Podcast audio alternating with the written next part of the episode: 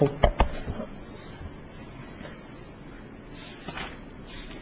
بذاریم من مروری بکنم تو این مخصوصا فکر کنم دو جلسه اخیر. دو تا دو مورد سعی کردم مطرح بکنم که برداشتایی که ما از صرف برداشتای عرفانی و فردی که از حج وجود داره کافی نیست. یعنی ما توی متن قرآن و از تو کانتکست دینی چیزی فراتر از این می‌بینیم و اونم در واقع جنبه های اجتماعی سیاسی و کلا یه خورده بین المللی تر حج به عنوان یه پدیده و اتفاقی که تو زمین میفته و یه جورای اهمیت داره. جلسه ما قبل آخر گفتم که یعنی روی این تاکید کردم که اصولا مکانیسمایی که مکانیسمایی که توی الهام عرفانی و اینا هست یه جوری جنبه های فردی توش قوی تره و توی مکانیسم در واقع وحی که یه چیزی ورای اون شهود و درک عرفانی متعارفیه که عرفا دارن مثل اینکه یه چیزی یه لول بالاتر از اونه متکی به زبانه و طبعا به دلیل اینکه برای ابلاغ به مردم داره نازل میشه یه جوری جنبه های اجتماعی توش پررنگتره. یه جلسه خلاصه روی این تاکید کردم که این تفاوت ها وجود داره. بنابراین طبیعیه که شما توی پیامی که خداوند به صورت وحی فرستاده یه چیزی ورای مسائل فردی در مورد حج یا هر چیز دیگه که تو شریعت هست ببینید. و جلسه قبلم روی این تاکید کردم که جدای اون مکانیسما اصولا دین جنبه اجتماعی قوی داره و با ناس در واقع سر کار داره در حالی که عرفان جنبه اجتماعیش ضعیفتره و بیشتر در واقع فردیه. شما انتظار نباید داشته باشید که در طریقت های عرفانی خیلی بحثایی مثلا فرض کنید وظایف اجتماعی آدما رو ببینید. معمولا عرفا منزوی زندگی کردن و یه جوری حتی اکثر حالا واقعا عرفان اسلامی و یه خورده این عرفانای دینی که توی ادیان ابراهیم هست بذارید کنار مثلا در عرفان شرقی یه جورایی این منزوی بودن و دور از مثلا جامعه زندگی کردن جزء انگار فرامین طریقتشون هست. شمن ها مثلا در جنگل ها و بیابان ها زندگی می‌کردن و کاملا حالت ایزوله داشتن. و همینطور بودایی ها کلا لاقل وقتی که دارن سیر عرفانی خودشون رو طی می‌کنن فکر می‌کنم توصیه به بیشتر کنارگیری از مردم هست تا موندن توی جامعه. من, من فکر می‌کنم این دو تا نکته نکته های مهمی هستن. من جلسه قبل شروع کردم در مورد ابعاد اجتماعی حج. یه خورده سریحتر در واقع وارد شدم و سعی کردم بگم که توی قرآن شما وقتی که اصلا بحث حج مطرح میشه اولین نکته ای که تو قرآن همین از اول شروع کنید بخونید می‌بینید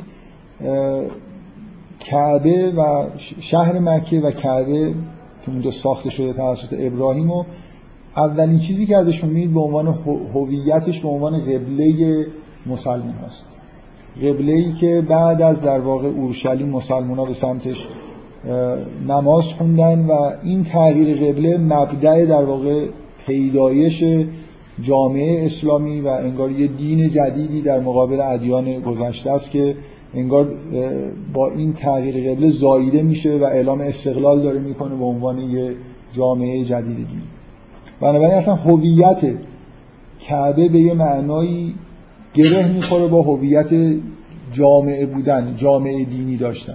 جایی که همه مسلمان ها به سمتش قرار روزانه نماز بخونن. و اینطوری نیست که فقط ما یه کعبه رو به عنوان یه محلی که یه عبادت سالانه ای توش برقرار میشه بشناسیم. ما روزانه با کعبه در واقع کعبه در زندگی ما به نوعی انگار شرکت می‌کنه و هممون به طور طبیعی پنج بار قراره که لاقل پنج بار به سمت به همون سمت وایسیم هر جای دنیا که هستیم. مسجد الحرام و کعبه ای که در در واقع وسط مسجد حرامه قبلگاه همه مسلمان است. بنابراین از اولش در واقع توی قرآن این هویت اجتماعی در چیز هست در کعبه هست. تاریخ بنای کعبه هم که بیان میشه مثلا یه آیاتی در قرآن هست مثل همین آیه که چندین بار بهش اشاره کردم که این اول بیت وضع للناس للذی به بکتن اصلا این اولین مکانیه اولین خونه یه جاییه که ساخته شده برای مردم. یعنی اصلا رسما هویت اجتماعی داره هیچ چیز فردی درش نیست. خداوند از ابراهیم خواسته که یه جایی بسازه برای عبادت به عنوان عبادتگاه مردم. بنابراین اون چیزی که ما توی حج در واقع می‌بینیم و هویتی که مسجد الحرام و قبله توی شریعت اسلامی داره در واقع اینه که مسلمان یه مکانی در زمین هست که مال مسلمان هست محلیه که آدم های موحد و حالا مسلمین قرار اونجا علنا عبادت بکنن. و حداقل اینه که سالی یه بار اونجا باید عبادتگاه مسلمان باشه. بنابراین راهش اونجا باید آری از شرک باشه محیط باید امن باشه راههایی به سمت مکه باید باز باشن. وقتی که شما این احکام رو وضع کردید به طور طبیعی معنیش اینه که جامعه دینی که مسلمان ها تشکیل میدن امکان داره که درگیر بشن با کسانی که خارج جامعه دینی مسلمان هستن. یه بار اینی که شما اگه بخواید من حرفم جلسه گذشته این بود و این جلسه می‌خوام خود پررنگتر در موردش بحث کنم. قصد نداشتم ولی باز طبعا عکس عملایی که بعد از جلسه دیدم احساس کردم خب این مسئله چیز دیگه ظاهرا حاطه به اصطلاح اینکه مسلمان‌ها خالص باید بجنگن نجنگن. من دفعه پیش با صراحت از این دفاع کردم که همین که شما مکه و مکه رو ساختید و حج رو برقرار کردید این حرفا رو زدید یعنی پذیرفتید که ممکنه جنگ بشه. بیاد فرض کنید که من می‌خوام یه دینی داشته باشم که مطمئن باشم که منجر به جنگ نمیشه. چی کار باید بکنم؟ بذارید اول یه نکته خیلی مقدماتی رو بگم. ما الان در یه دوران خاصی زندگی می‌کنیم که واقعا با یه قرن قبل به شدت تفاوت داره.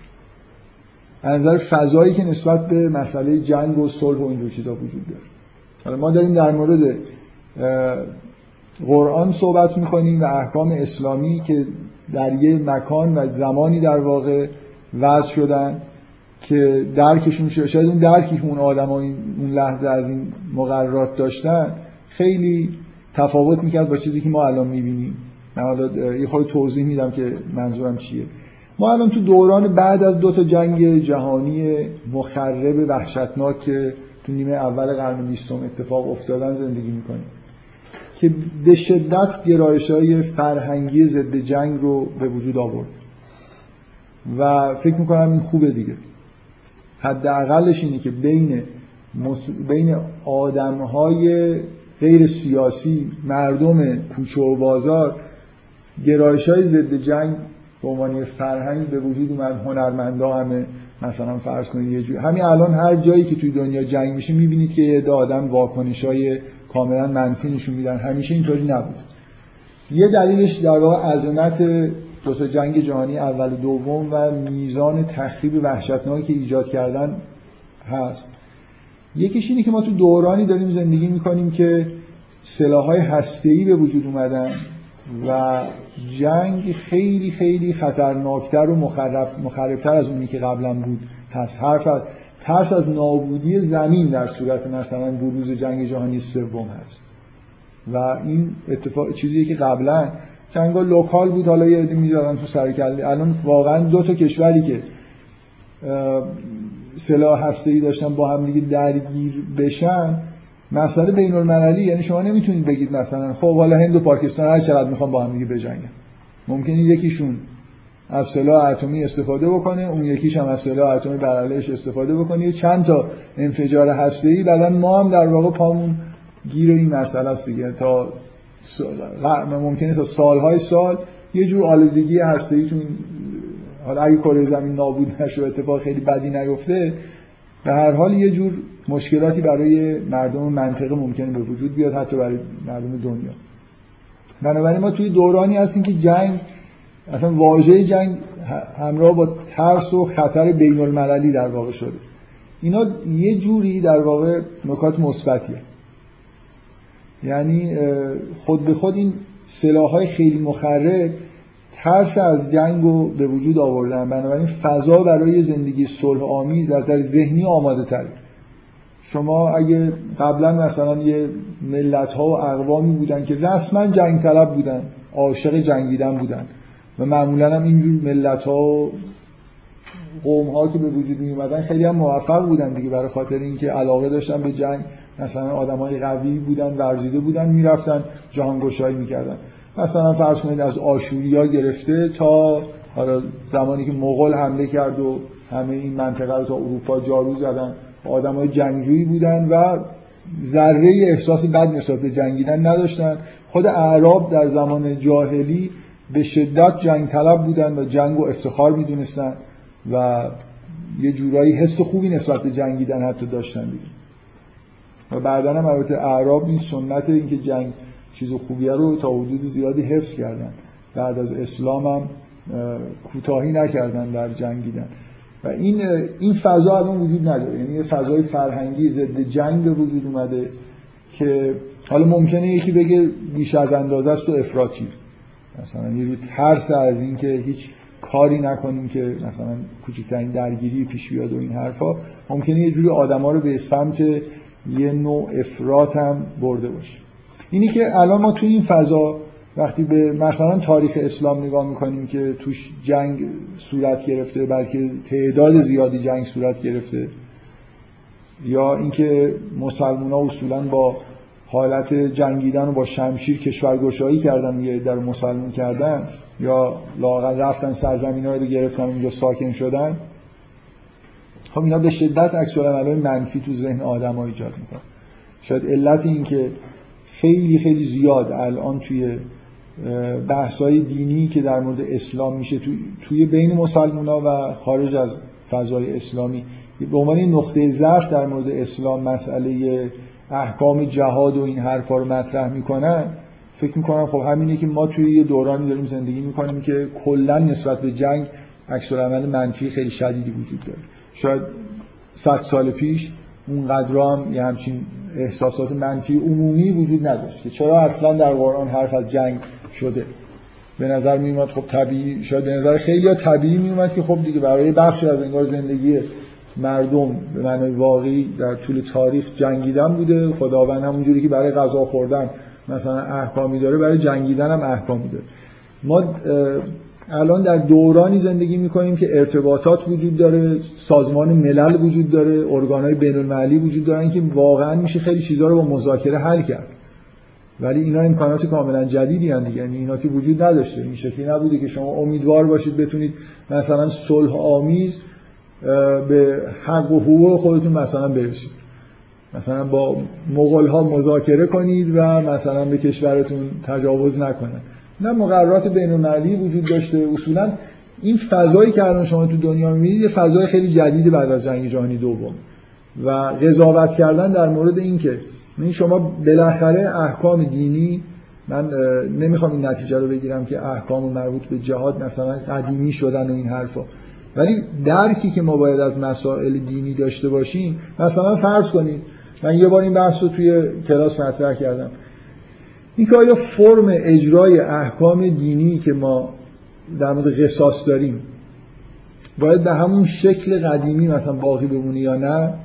خب این بالاخره جای بحث داره دیگه. یعنی احکامی وضع شدن در با, با توجه به یک نوع محدودیت های اجرایی که وجود داشته. اگه مثلا فرض کنید دست دزد باید قطع کرد حالا با شمشیر قطع می‌کردن این با شمشیر قطع کردن که دیگه لاقل کسی نمی‌تونه بگه که جزء چیزه. مثلا احکام دینه. یعنی اگه اون زمان پیغمبر این کاری کرد ما تا ابد باید با شمشیر قطع کنیم. یعنی یه چیزایی به طور بدیهی یه فرم هایی وجود دارن که اینا دیگه جزء احکام دین که حساب نمیشن. حالا اینکه تا چه عمقی ما باید بازنگری بکنیم اگه امکان جدید به وجود اومد مثلا فرض کنید ما به نظر میاد که در دوران قدیم امکان اینکه که زندانهایی باشن نمی‌دونم مسئله بازپروری و این حرفا واقعا وجود نداشته. حالا آیا مثلا فرض کنید وقتی همچین امکاناتی به وجود اومد می‌تونیم یه بخشی از مجازات ها رو به شکل دیگه اجرا بکنیم به تعویق بندازیم یا نه؟ هر وقت که شرایط تغییر می‌کنه شرایط جدید به وجود میاد از نظر اقتصادی مسائل اقتصادی و اجتماعی در تاریخ بشر به شدت در حال تغییرن. بنابراین صورت مسئله ها واقعا تغییر می‌کنن. بنابراین جواب هایی که به صورت مسئله دیگه ای داده شده به نظر میاد که قابل ریوایز کردنه. منتها من همیشه حرفم اینه که خب بعضی یا خیلی انگار شوق دارن همه چیز رو ریوایز بکنن. من میگم که خب معقوله که اگه شرایط تغییر کرد شما مسئله در واقع مسئله های جدیدی هن و نباید کپی بکنید جواب این مسئله مثلا فرض کنید. یعنی اگه بردگی در اون زمان قابل ملغا کردن نبوده الان قابل ملغا کردن هست یه امکانات جدیده. حالا میشه فکر کرد که آیا بردگی رو ملغا بکنیم یا نکنیم. مثلا روح آیات قرآن و احکام اسلامی در جهت اینه که بردگی چیز بدیه. حالا اگه میشه ملغاش کرد آیا می‌تونیم ملغا بکنیم؟ یه عده سفت و سخت مثلا فکر می‌کنم ایدهشون اینه که چون در زمان پیغمبر بردگی ملغا نشده ما حق نداریم و داریم خلاف دین رفتار می‌کنیم اگه بگیم بردگی کار بدی برده گرفتن کار بدیه. و یه عده به نظر من خب می‌تونن تصورشون این باشه که صورت مسئله عوض شد. در یه زمانی مهر شده مسئله بردهداری ادامه پیدا کرده به دلیل اینکه هیچ جور از واقعی امکان قبل از انقلاب صنعتی ملغا شدن بردهداری و اون فرم در واقع روابط کاری امکان نداشته. حالا که امکانش به وجود اومده خب به نظر میاد که با روح مثلا احکام دینی سازگاره که ما بردهداری چیز خوبی نمی‌دونیم. همینطور که ممکنه کارگری هم از نظر توی فضای دینی چیز خوبی نباشه. یعنی اگه پس فردا تونستیم به یه جامعه برسیم که مثلا همه استقلال کاری داشته باشن کسی کارگر به این معنایی که الان هست با یه جور در واقع عدم ثبات و امنیت اقتصادی وجود نداشته باشه خب طبیعیه که بریم ببینیم آیا اگه میشه ملغا کرد بگیم که اینجور قرارداد نبندیم.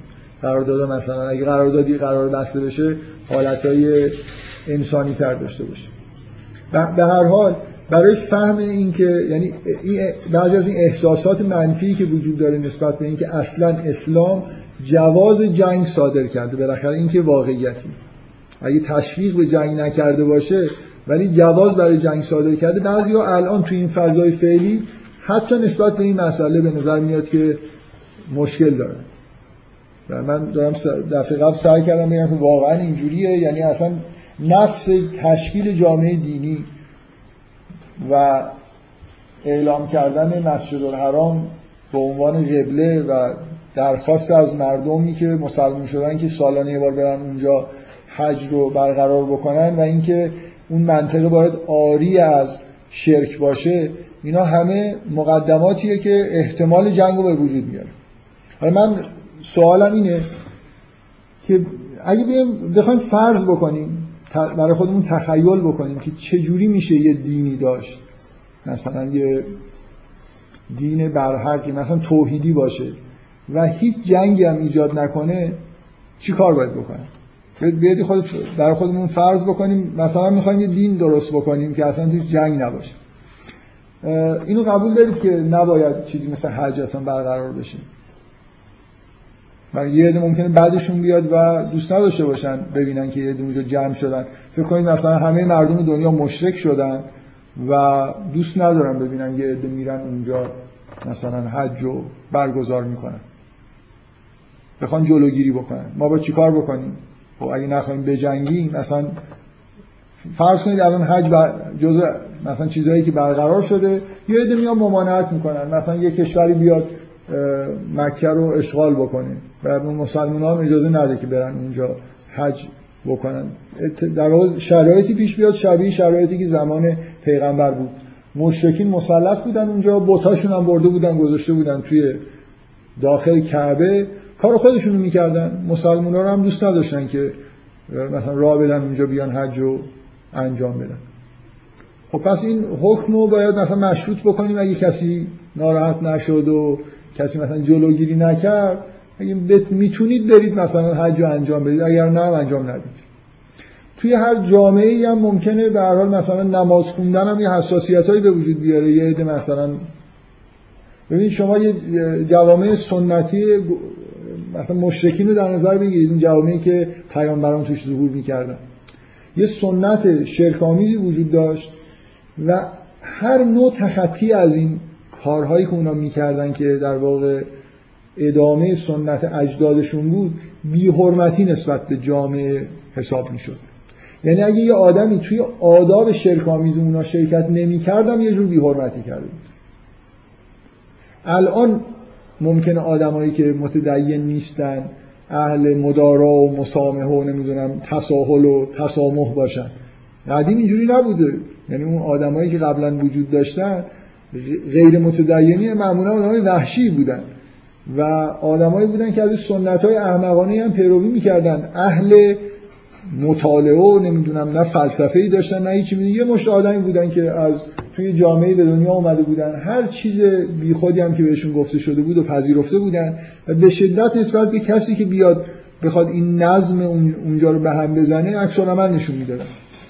بنابراین اگه مثلا شما بخواید که درگیر نشید یه جوری باید یه دینی داشته باشید که آدما تو دل خودشون و بهشون مثلا حکم تقیه بدید. بگید آقا اگرم ایمان آوردی اعلام نکن. برای اینکه همین اعلام شدنش که مثلا یه نفر از سنت های اجدادی تخطی کرده ممکنه حساسیت ایجاد بکنه. چه برسه اینکه این آدما بخوان مثلا توی شهر یه جا جمع بشن با هم دیگه عبادت بکنن. یعنی شما این عکس العملایی که توی شهرهایی که پیامبران می اومدن نسبت به پیامبران و یه عده قلیلی که اطرافشون ایمان آورده بودن وجود داشت شما رو از شهر بیرون میندازیم نمی‌دونم میکشیمتون اگه نخواید توی به دین اجداد ما احترام بذارید. این فضاییه که اون دوران وجود داشته فضایی که شرک همه جا رو گرفته و آدمایی که نمیپذیرن اون سنت ها رو آدمای متخلفی هستن که باید مجازات بشن. هیچی که نمی‌کردن هیچ آسیبی که به جامعه نمیرسوندن تو قرآن می‌خونید که اینا می‌گفتن که اصلا صرف این که شما هستید برای ما بدشانسی میارید می‌گفتن که حرفشون این بود دیگه تو بعض از این مکالمات بین مشرکین با پیامبران این است که اصلا شما بد اقبالی برای ما میارید. حالا هیچ حج هم نرید و هیچ نماز جماعت هم نخوندید هیچ کاری نکنید. صرف این که یه عده آدم اینجا هستن. تو دلشون به این بوتایی که ما میپرستیم معتقد نیستن این ممکنه باعث بدبیاری ما بشه و مثلا اگه سیل میومد می‌گفتن این مال این آدماییه که به بوتا مثلا در قلبشون حالا بی احترامی کردن بنابراین سیل اومد. این این فضا نتیجهش اینه که آدمی که مؤمنه خود به خود به حاشیه شهر به بیرون شهر گرایش پیدا می‌کنه. برای خاطر اینکه اگه تو شهر باشه و تو مراسم مشرکانه شرکت نکنه انگشت نماست. ولی اگه مثلا ده کیلومتر اونورتر باشه یه کلبه برای خودش ساخته باشه معلوم نمیشه به دلیل عدم اعتقاد نیومده یا به دلیل اینکه راش دور بوده. یعنی کلا حساسیتی در موردش. پس شما اگه بخواید یه دینی داشته باشید هیچ تضمین بشه. برخوردی صورت نمی‌گیره باید این شکلی زندگی بکنید باید مثلا فرض کنید آدمای موحد یه جوری در واقع در گوشه خونه خودشون در حالی که هیچ یه جوری که هیچکی نفهمه مثلا عبادتی بکنن. حالا واقعا برای, برای چی باید اینجوری باشه؟ اینکه خدا، خداوند انسان ها رو خلق کرده و فرستاده در زمین یه مدت زندگی بکنن. و ازشون خواسته که عبادت بکنن. از کی میترسیم ما که بخوایم اینجوری بریم تو سلونه موش مثلا عبادت بکنیم؟ این چه این چه گرایش معقولیه که مثلا فرض کنید در خاطر اینکه دعوا نشه ما عقاید خودمون رو ابراز نکنیم عبادت های خودمون رو آشکار نکنیم. اصلا زمین خلق شده و انسان ها اینجا هستن برای اینکه خدا رو عبادت کنن. اونا چرا نمیرن تو لونه موش؟ حالا نمی‌خوان نمی‌خوان از دعوا کنیم. ولی آخه این چه جور برخوردی اگه ما مثلا فرض کنیم یه جوری بخوایم هی محتاط باشیم که هیچ کاری نکنیم برای اینکه ممکنه یه عده آدم که یه جوری جاهل هم هستن و نمی‌فهمن ناراحت بشن. بنابراین اساس در واقع تشکیل جامعه دینی همینه. زمین به وجود اومده انسان ها اینجا هستن برای اینکه عبادت بکنن عبادت می‌کنیم هیچ کس هم نباید از کسی بترسیم که مانع مثلا فرض کنید عبادت ما باشه. و وقتی که اینجوری برخورد کردی هیچ چاره ای ندارید به از این قبول بکنید که جامعه دینی ممکنه مورد تهاجم قرار بگیره ممکنه راه حج بسته بشه. اونجا ما در واقع جامعه دینی اسلامی مثل جامعه دینی یهود و به تبعش مسیحیت پایتخت داره. مثل کشور مثل کشور. ما, ما یه شهری هست که مخصوصا یه قسمت یه حریم خاصی هست که اینجا انگار ملک ماست پایتخت ماست و ما به هر صورت ممکن از اینجا دفاع می‌کنیم. از ما دستور به ما دستور داده شده که مشرکین رو اینجا راه ندیم بخوام بیان اونجا مثلا تظاهرات شیخ آمیز بکنن و این حرفا. خب اگه جنگ اگه راهی نباشه مذاکره نشه کرد مثلا سازمان ملل هم کاری نکنه مسلمان دستور دارن که تا حد ممکن جلو این کارو بگیرن دیگه. ولو اینکه منجر به جنگ بشه بالاخره شما یا باید اون اون فرمی زندگی بکنید یعنی توی خفا عبادت بکنید و دنیا رو بسپریم دست کسایی که در واقع حرف ناحق می‌زنن و حقیقت رو نمی‌بینن. بنابراین دنیا یه جوری برمیگرده به مثلا فرض کنید زمان حضرت نوح. زمان حضرت نوح اینجوریه که خب همه جا انگار شرک غلبه داره و به طور طبیعی کسی هم حرف پیغمبر رو گوش نمی‌کنه. ببینید یه واقعیتیه که قدرت حقانیت میاره. یعنی برای عوام برای توده مردم وقتی یه نفر قدرتمنده ثروتمنده انگار حرفاش منطقی تر به نظر می‌رسه. و دلیل این که مثلا فرض کنید که هیچ کی حرف پیغمبر رو گوش نمیده همینه که کاملا قدرت دست کسای دیگه است. و اینا یه عده آدمایی مثلا فرض کنید در ظاهر اگه نگاه بکنید آدمایی هستن در حاشیه جامعه به قول اون خود مطرفین به و کسایی که غلبه داشتن مشرکین به این پیغمبرها و هواداراش می‌گفتن که شما جزء ارازل ارازل ارازل اونا هستید یعنی جزء مثلا طبقه پایین هستید. چند نفر فرعون این عبارت رو به کار برد که اینا یه لشر زمتون قلیلون اینا یه مشت مثلا یه تعداد کمی آدم هستن. وقتی شما تعدادتون کم بود هیچ قدرتی نداشتی حرفتونم الان واقعیتش اینه که چرا غرب به نظر می‌رسه که نظر فرهنگی مرکز عالم شده؟ واقعیتش به دلیل غلبه قدرت در واقع غربه که حرفاش هم جاذبه پیدا می‌کنه. یعنی کسی که قدرت اینو داره که سلاحهای مخربتر می‌سازه موشک نمی‌دونم میفرسته آسمون. تمام دنیا در واقع یه جوری انگار تحت تسلطشه. خود به خود برای مردم جاذبه ایجاد می‌کنه. بنابراین اگه ما زمین رو بسپریم به دست آدمایی که حرف حق نمی‌زنن کمک کردیم به اینکه آدما در واقع گرایش پیدا بکنن به اون سمت. و این برنامه ای نیست که قراره در زمین یعنی از زمان حضرت موسی جا... تشکیل جامعه دینی یعنی به هم زدن این نسل. حداقلش اینه که آدمایی که موحدم هستن باید بخشایی رو در اختیار داشته باشن جامعه ای داشته باشن. یا آدمی اگه اونور هست در فشاره بتونه بیاد اینجا زندگی بکنه. و به هر حال برنامه نهایی اینه که زمین در واقع در اختیار آدمای مشرک و نمی‌دونم کسایی که اهل حق هستن در اختیار اونا قرار نگیر. و اینا هیچ راهی نداره به غیر از اینکه به نظر می‌رسه که منجر به خشونت می‌تونه بشه و در طول تاریخ هم شده. یعنی بالاخره شما اگه بخواید بنی اسرائیل رو بردارید ببرید فرعون عکس عمل نشون میده. به نظر می‌رسه که داره بنیان مثلا قدرتش متزلزل میشه بنابراین ممکنه عکس های خیلی حاد نشون بده. و همینطور در تمام طول تاریخ این اتفاق افتاده. برای مسلمان هم همینجور. و صرف این که ما بخوایم توی زمین یه جایی داشته باشیم برای عبادت و یه جایی داشته باشیم که اونطوری که خداوند می‌خواد انسان ها زندگی بکنن زندگی بکنیم نتیجهش اینه که ممکنه کار به جنگ بکشه. بنابراین باید احکام جهاد داشته باشه. راهی وجود نداره به غیر از اینکه جامعه دینی قدرت دفاع کردن از خودش رو حداقل داشته باشه. حالا اینکه آیا تاریخ اسلام واقعا عمل کردن به احکام جهادیه که در قرآن مثلا گفته شده بود و پیغمبر عمل کرده بود یا چیز دیگه است از نظر من قطعا چیز دیگه است. یعنی کاملا مسلمان ها بعد از پیغمبر حالت تهاجمی داشتن رفتن. یعنی نه تنها ببینید شما مثلا در قرآن یه سوره بسیار شدید و لحن دارید که وقتیه که دارن مشرکین رو از مسجد الحرام میندازن بیرون. دارن بوتا رو میشکنن. مکه رو این چیزی ببینید ما ما نسبت به یه چیزی حالت تهاجمی داریم. اونم نسبت به کعبه و مسجد الحرام و پاکسازی این منطقه است. از ما خواسته شده که اینجا همیشه پاکسازی شده بمونه.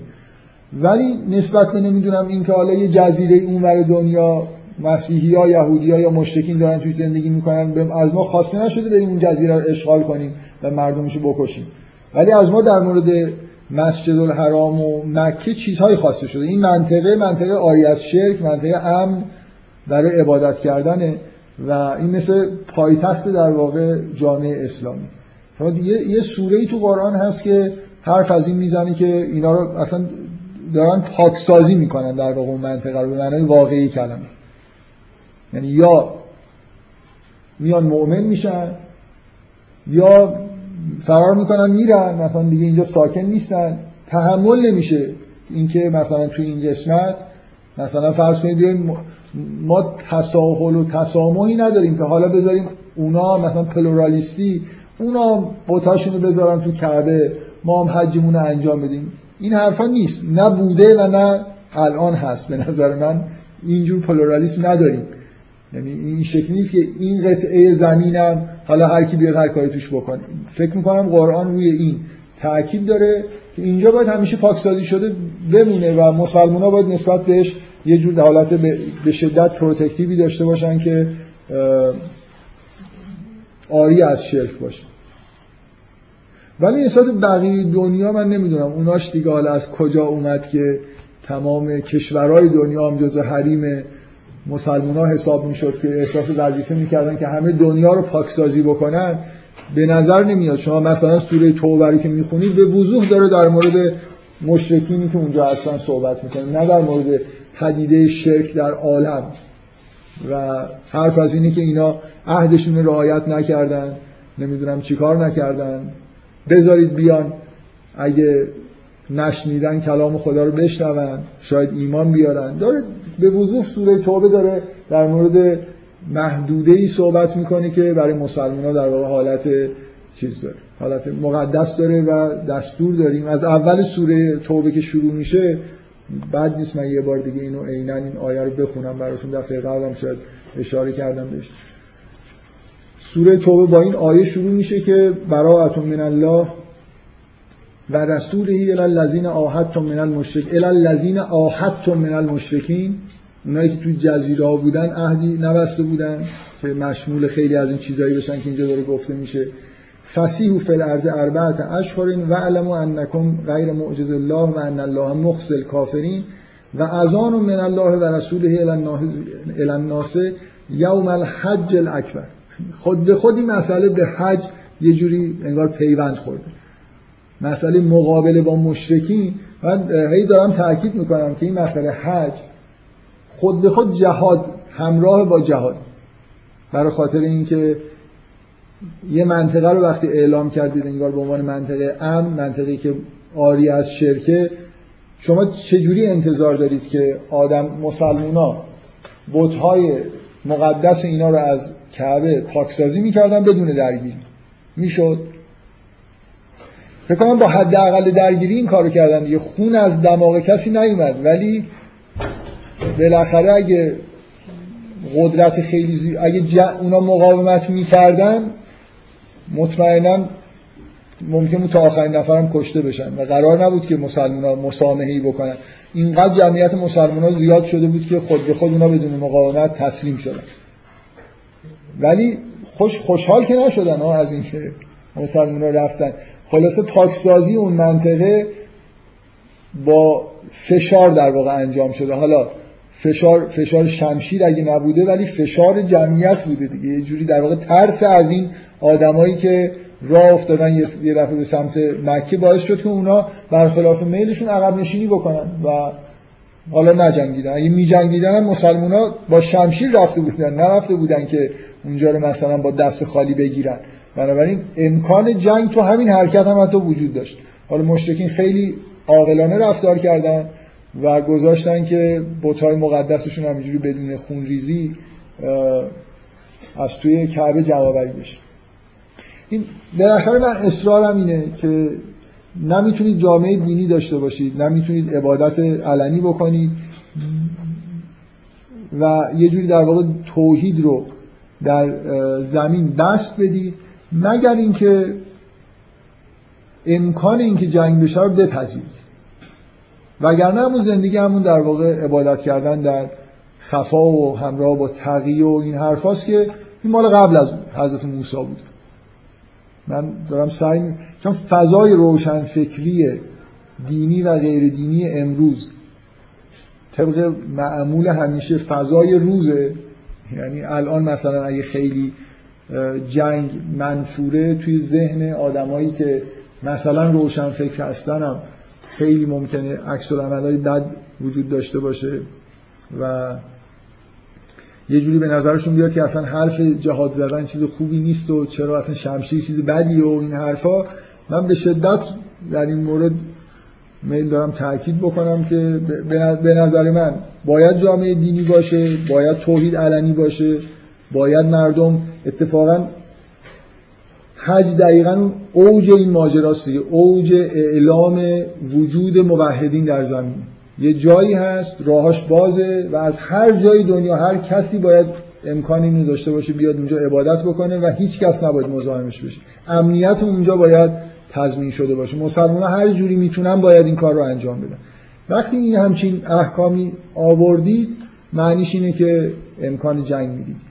و من تاکیدم روی اینه که تا یه موقعی موحدین در زمین اینجوری زندگی کردن بدون جنگ خداوند جاشون میجنگید. یعنی اون چند نفری که ایمان می آوردن از یه شهری خارج می اون شهر رو خداوند نابود می‌کرد. الان بعد از موسی دوران دیگه ایه دورانیه که امنیت جامعه دینی رو خود مردم باید حفظ بکنن. اینا همش نتیجهش اینه که. حالا ما, ما در واقع اون چیزی که نهایتا به ما دستور داده شده حفظ امنیت و مثلا حرمت در واقع مسجد الحرامه. این تنها قسمتی که به نظر من به شدت حالت تهاجمی نسبت بهش حتی وجود داره. یه جایی این زمین دیگه مال موحدین هست یه مثل اینکه یه قسمتی از زمین رسما جز احکام ماست که مال مسلمان است برای عبادت مسلمان است حالا اگه همه دنیا رو هم مشتکین گرفتن ما این تیکر رو باید سعی کنیم. تهاجمی بودن یعنی اینکه اگه کسی اومد اونجا مثلا فرض کنید کار دیگه ای کرد مسلمان از قدرت خودشون برای پاکسازی اونجا باید استفاده بکنن. بقیه احکام وقتی شما می‌بینید قرآن رو می‌خونید اصولا حالت تدافعی و با مخصوصا بازدارندگی داره. مسلمان باید قوی باشن باید قدرت نظامی خودشون رو علنی بکنن. برای خاطر اینکه بهشون حمله نشه. ما اصولا دوست نداریم جنگ بشه ولی یعنی قرآن حرفش اینه که به کسی تجاوز نکنید خداوند متجاوزین دوست نداره. ولی اگه بهتون تجاوز شد می‌تونید دندان شکم پاسخ بدید. در حد همونی که بهتون تجاوز شد. نه دیگه یه نفر اگه کشیده زد همه دندوناشو خورد کنید بریزید توی دهنش. این عین آیه قرآنه. به مثل ما اعتدا علیکم می‌تونید عکس عمل نشون بدید. یه کشیده زدن یه کشیده بزنید. حالا دیگه طرفو نگیرید مثلا به سلابه بکشید. یعنی یه, یه حسی به هر از اینکه مسلمونا از خودشون دفاع می‌کنن باید وجود داشته باشه. اتفاقا این مانع جنگ بازدارنده است.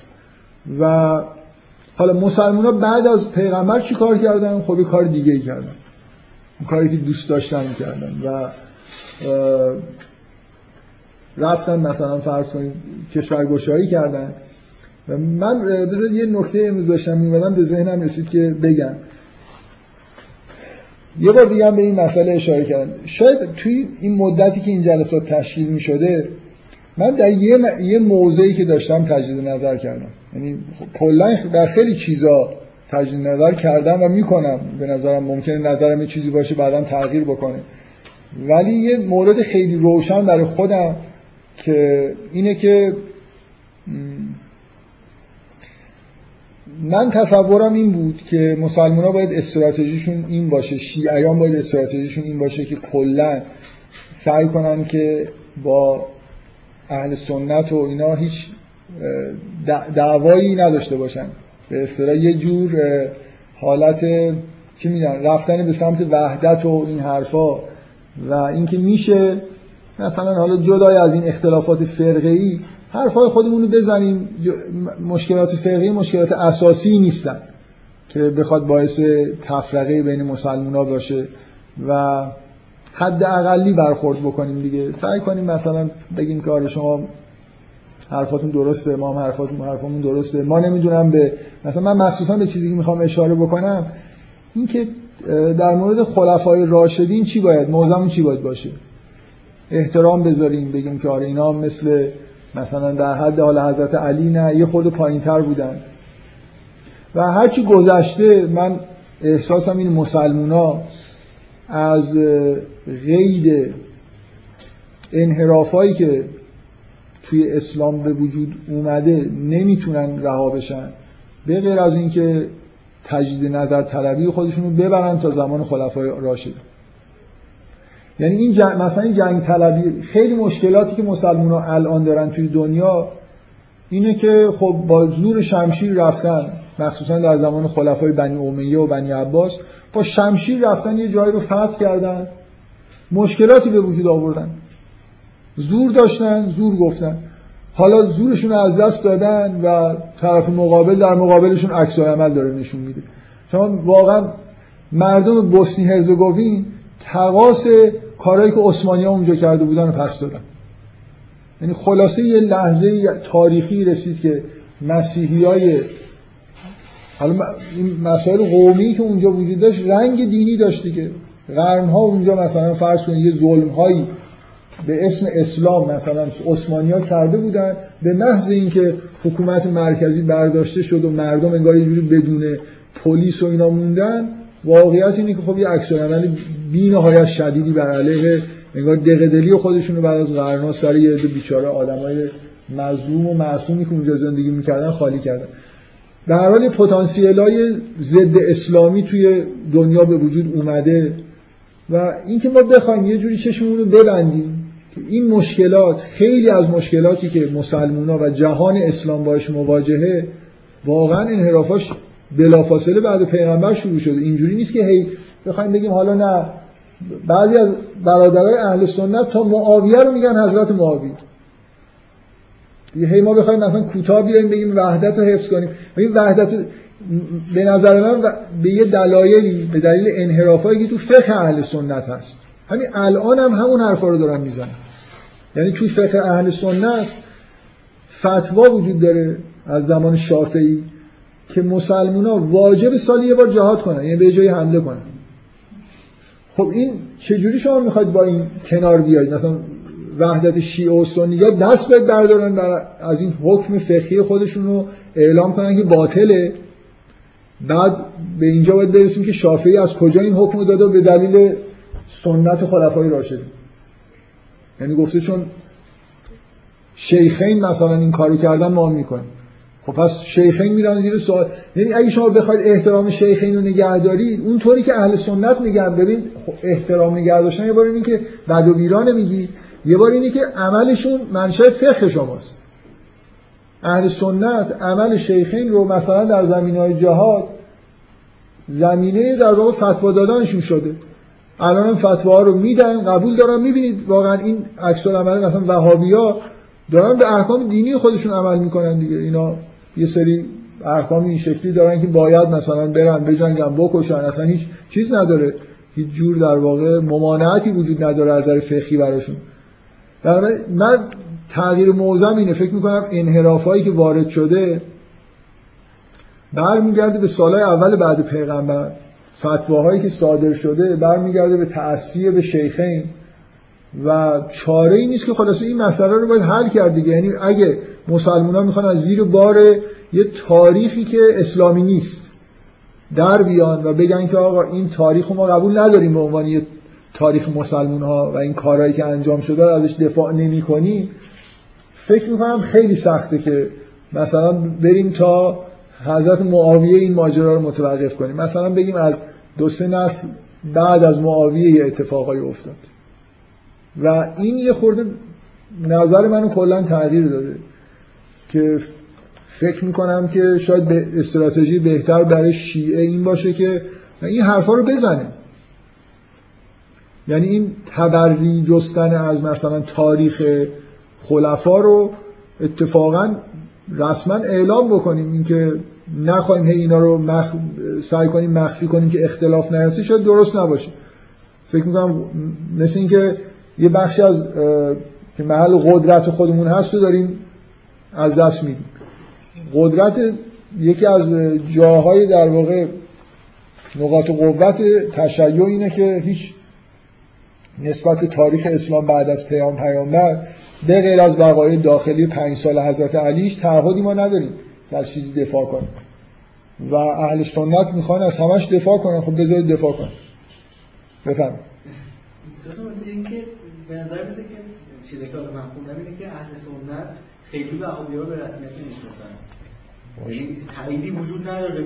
من می‌دونم وهابی ها با اهل سنت هم مثل اهل شیعه در تعارض هم از فقه اهل سنت احتمالا خیلی در نمیاد وهابیت دیگه. به نظر میاد که معنیش یکم می‌تونه نه ببخشید این منظورتون این حرکت های تند جهادیشون؟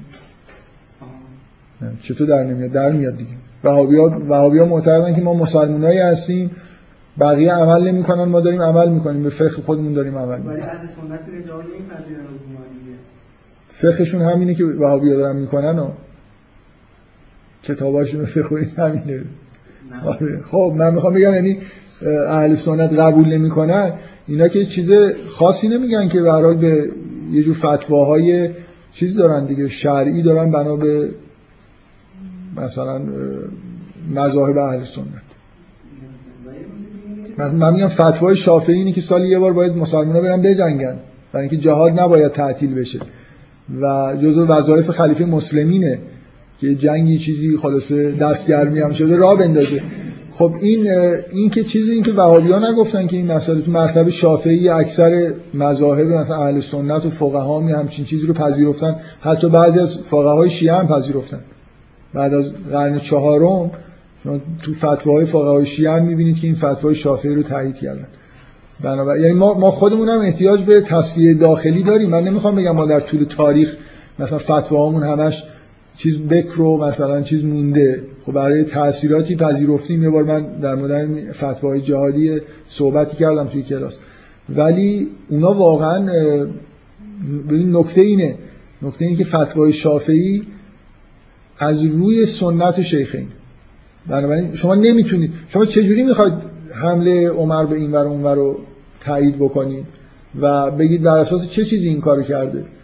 خب، من من نمی‌دونم کسی هستش که به این معنی دنبال تقریب و اینها باشه؟ به چه معنی؟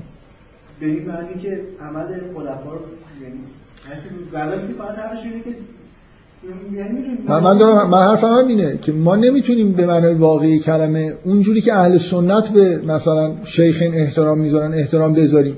اونا اون شیخین مل... منشأ فتوای فقهی خودشون کردن عمل شیخین رو. ما که نمی‌تونیم این کارو بکنیم.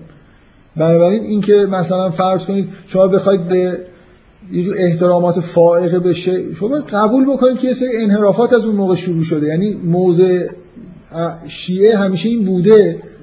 و خواهد بود که یه انحرافاتی در دین در اثر نپذیرفتن ولایت حضرت علی به وجود اومده. حالا شما چجوری می‌خواید مثلا احترامات فائقه بذارید در بگید که منشأ مثلا انحرافات تاریخ اسلام اونجاست؟ یه جورایی نمیشه خیلی. می‌دونی من حرفم اینه که افراط نکنیم توی اینکه می‌خوای وحدت دوست داریم. اینکه بعضی چیزها رو نادیده بگیریم. برای این بحثا باید باشه. و برای اهل سنت این حرفا در حد انگار جنگ را انداختنه یعنی اونا واقعا نسبت به شیخان در این حد حساسیت دارن. خب چیکار کنیم حالا؟ ما بگیم که چون اونا خیلی حساسیت دارن باشه حالا هر کاری شیخین کردن ما قبول داریم. من به نظرم اینجا یعنی اختلافات. اون چیزی که من تغییر موضع دادم اینه که راهی نمی‌بینم که خیلی بشه به وحدت واقعی رسید. برای اینکه ما باید این حرفا رو بزنیم. بله خب. اون آره من من نمیگم با من حرف من نیست که با اهل سنت جنگ را بندازیم. افراط در مثلا فرض کنین که احترام نمی‌دونم به شیخین ما هم به شیخین احترام بذاریم ولی تو دلمون اینا رو مسبب مثلا انحرافات بعد از پیغمبر بدونیم من قبول دارم خب تو در, در قرآن هست که شما به بت ها توهین نکنید برای اینکه اونا هم عمل نشون میدن به خداوند توهین می‌کنن.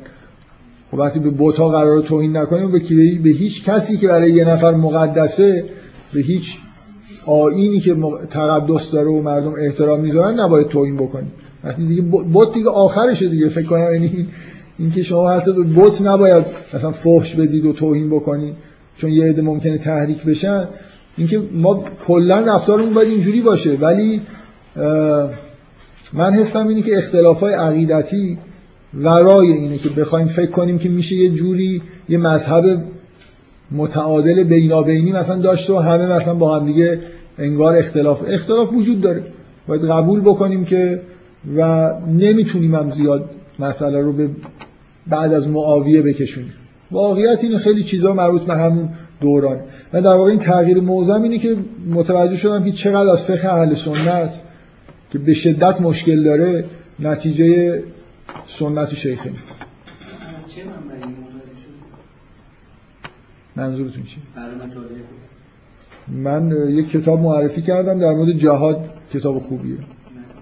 مال آقای صالحی نجف آبادی. به نظرم منبع خیلی خوبیه که تاریخ احکام جهاد خورده بررسی کرده که چه جوری مثلا شافعی این فتوا رو کی داد و این حرف. به هر حال خیلی چیزای دیگه هم هست. خیلی از مسائل مربوط به همین مسئله رجم به نظر میاد برمیگرده به زمان شیخی. یا نمی‌دونم خیلی چیزا. من به نظرم توی فقه اهل سنت خیلی چیزا برمیگرده به عمل شیخی. و عین اینکه سنت پیغمبر برای ما منشأ مثلا فقه برای اونا اینجوریه دیگه. یعنی میگن که اون در اون زمان روایت قطعی داریم که این کار شده پس باید بشه. این اختلاف جدی می‌کنه. اگه این مسائل فقهی و اینا نبود یه جوری می‌شد مسئله رو حل کرد. ولی به نظر من عمیقا توی مذهب اهل سنت نفوذ کرده. فقط مسئله احترام نمی‌دونم اسمی و شخصیت و این حرفا نیست. یعنی اون دین اصلا سنت پیغمبر و شیخینه. و نمیشه کنار اومد به نظر من. این مسائل خیلی مسائل جدی هستن. و اتفاقا حالا بگذاریم من وارد. بفرمایید.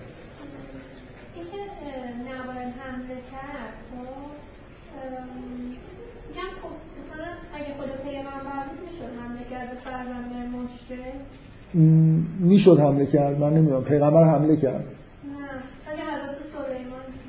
آره حضرت سلیمان.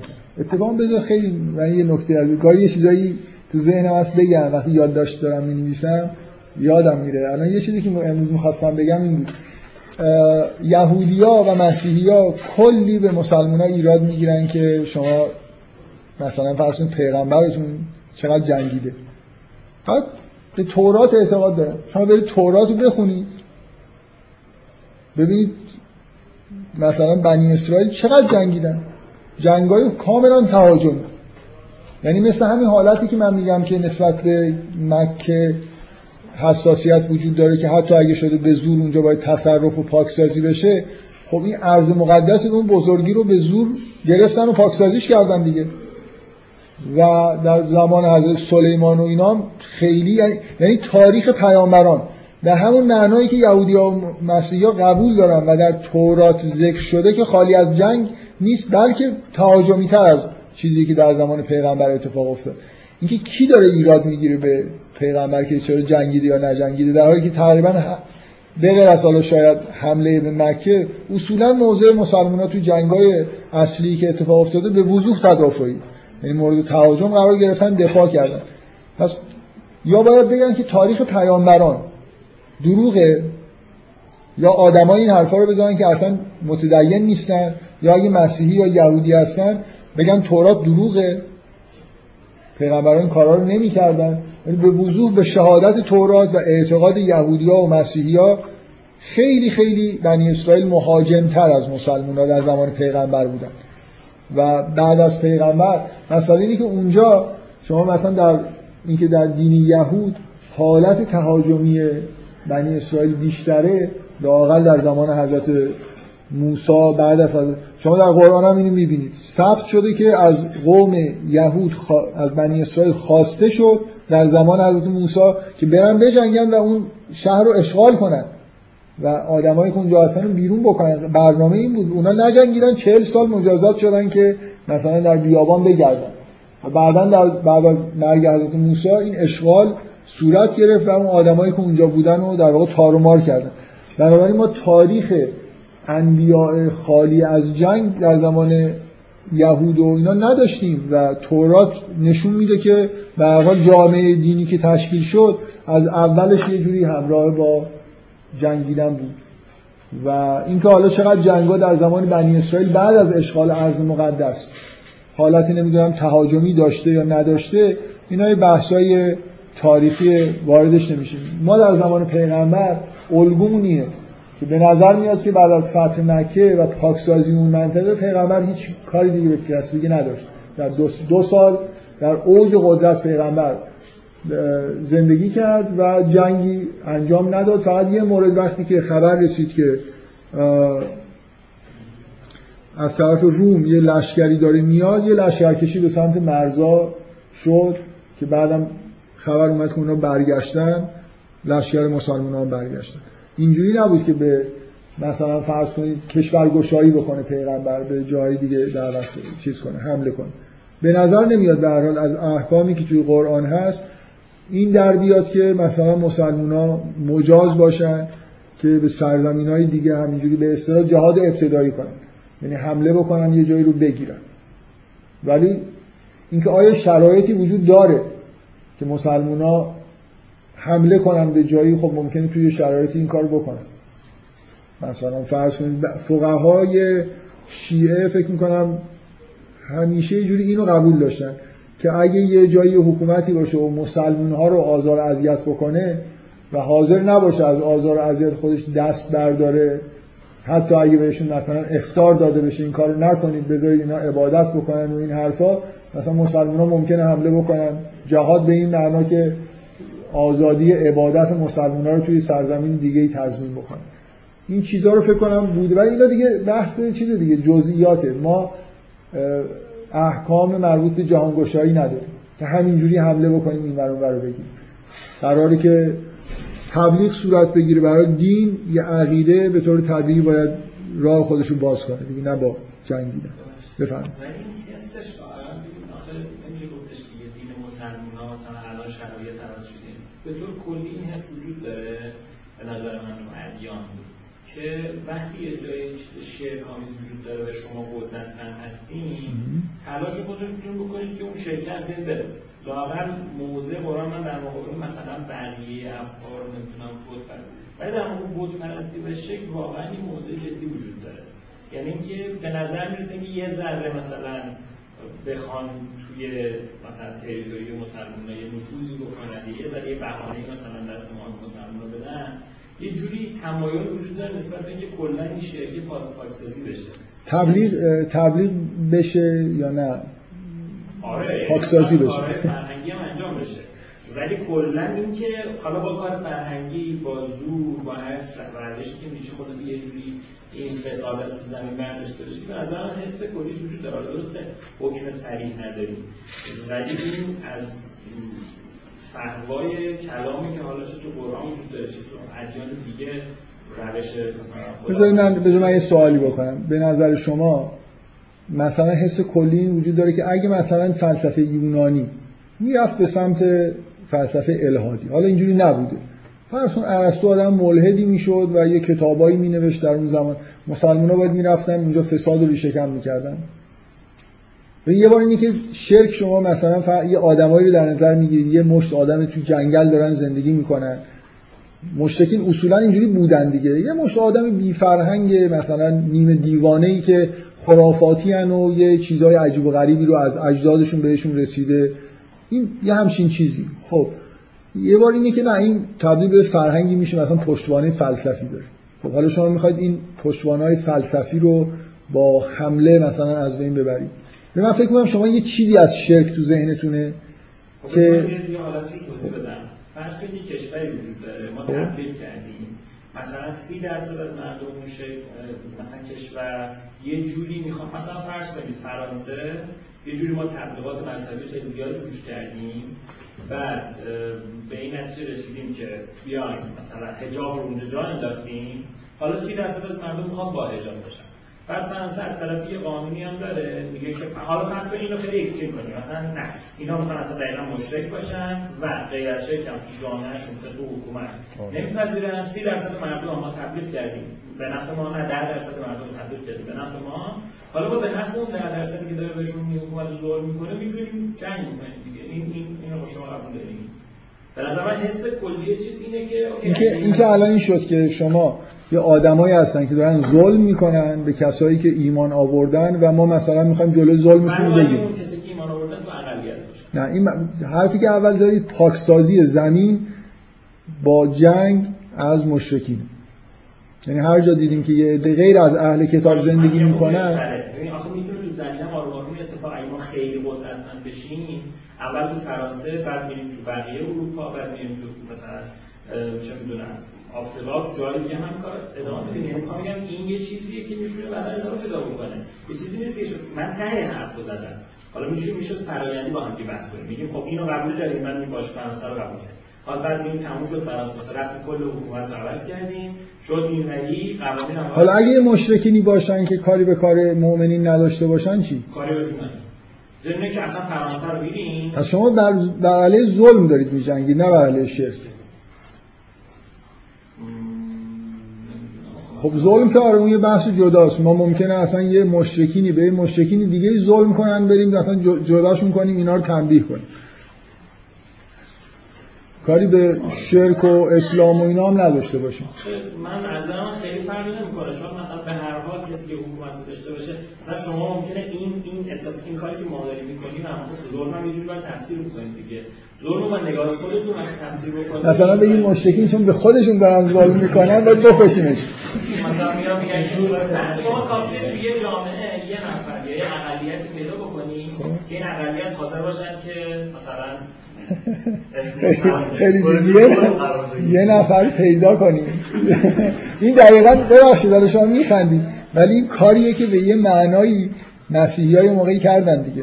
یعنی دو تا میسیونر بفرستن توی منطقه‌ای که می‌خوان اشغال کنن.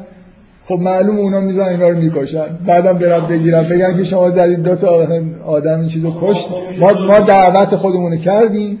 شما قبول نکردید فرستادهای ما رو هم کشتید. حالا دیگه خونتون مواهه بریم مثلا. مثل یه نقشه مثل شما اگه اینو قبول دارید که میشه من من فکر می‌کنم اون چیزی که از قرآن برمیاد شما چه بخشی از قرآن چه حجمی از قرآن بحث؟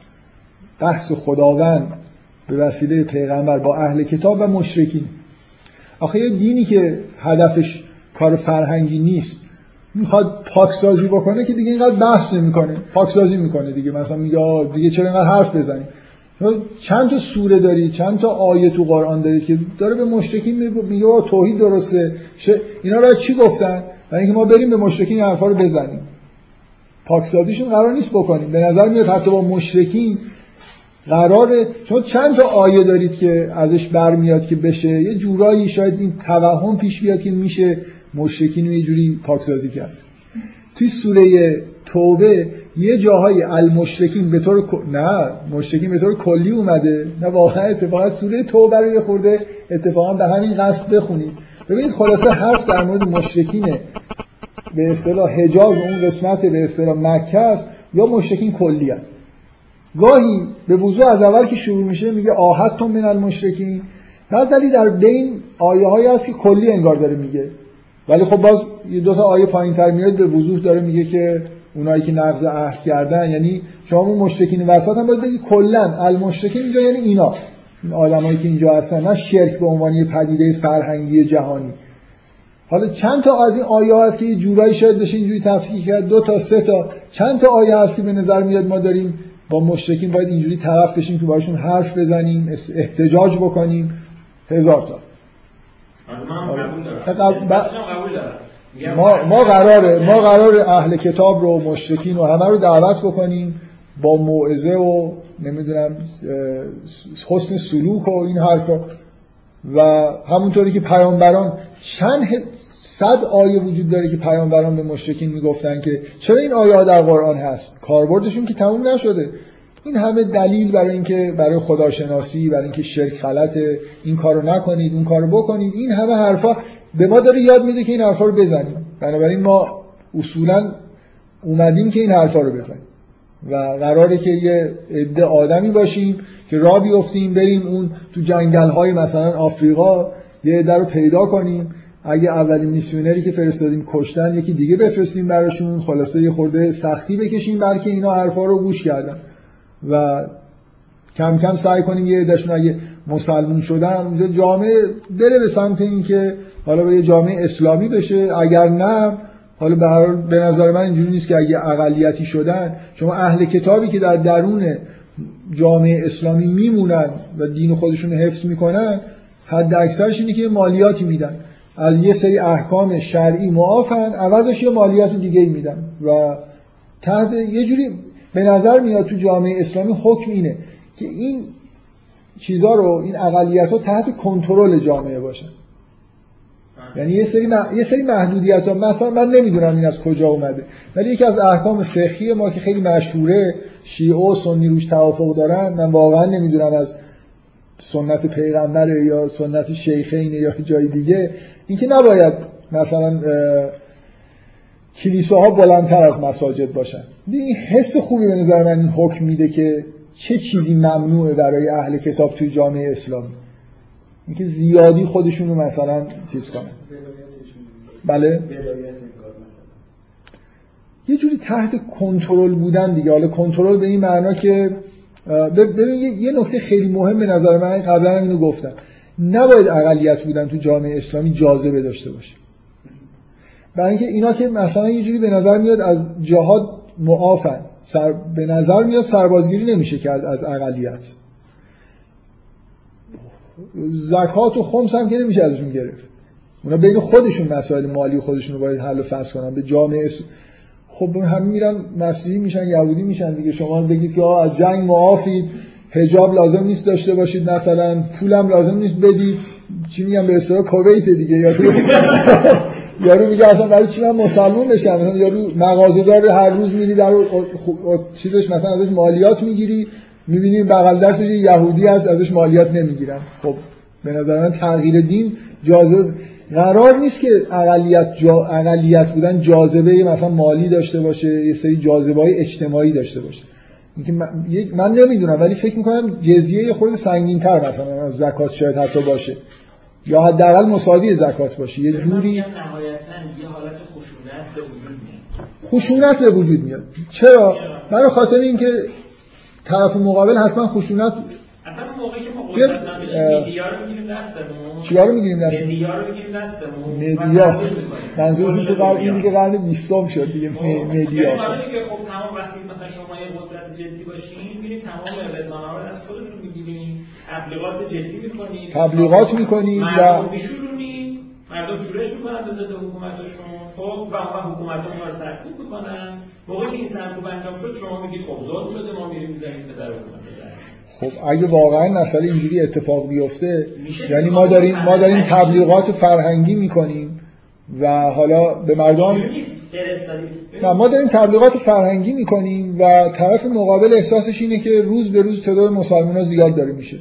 و شروع می‌کنه بر علیه مسلمان ها مثلا اجحاف کردن و اخراج کردن و این حرفا. و ممکنه منجر به جنگ بشه. ممکنه بشه. شما دارید یه من من حرفم من حرفم اینه اصولا من فرهم حرفم اینه نمی‌تونی این احکامو داشته باشی و احتمال جنگ ندی. آره. بفهم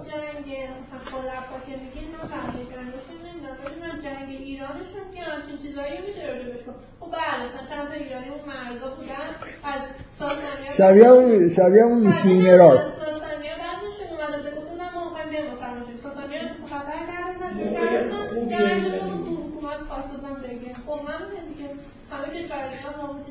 خب بله خب مثلا میسیونرها اینجوری بود واقعا یه جوری اکثر جنگایی که مسیحی ها کردن رعایت کردن. اولی دو تا میسیونر فرست مثل یه قاعده بازی بود.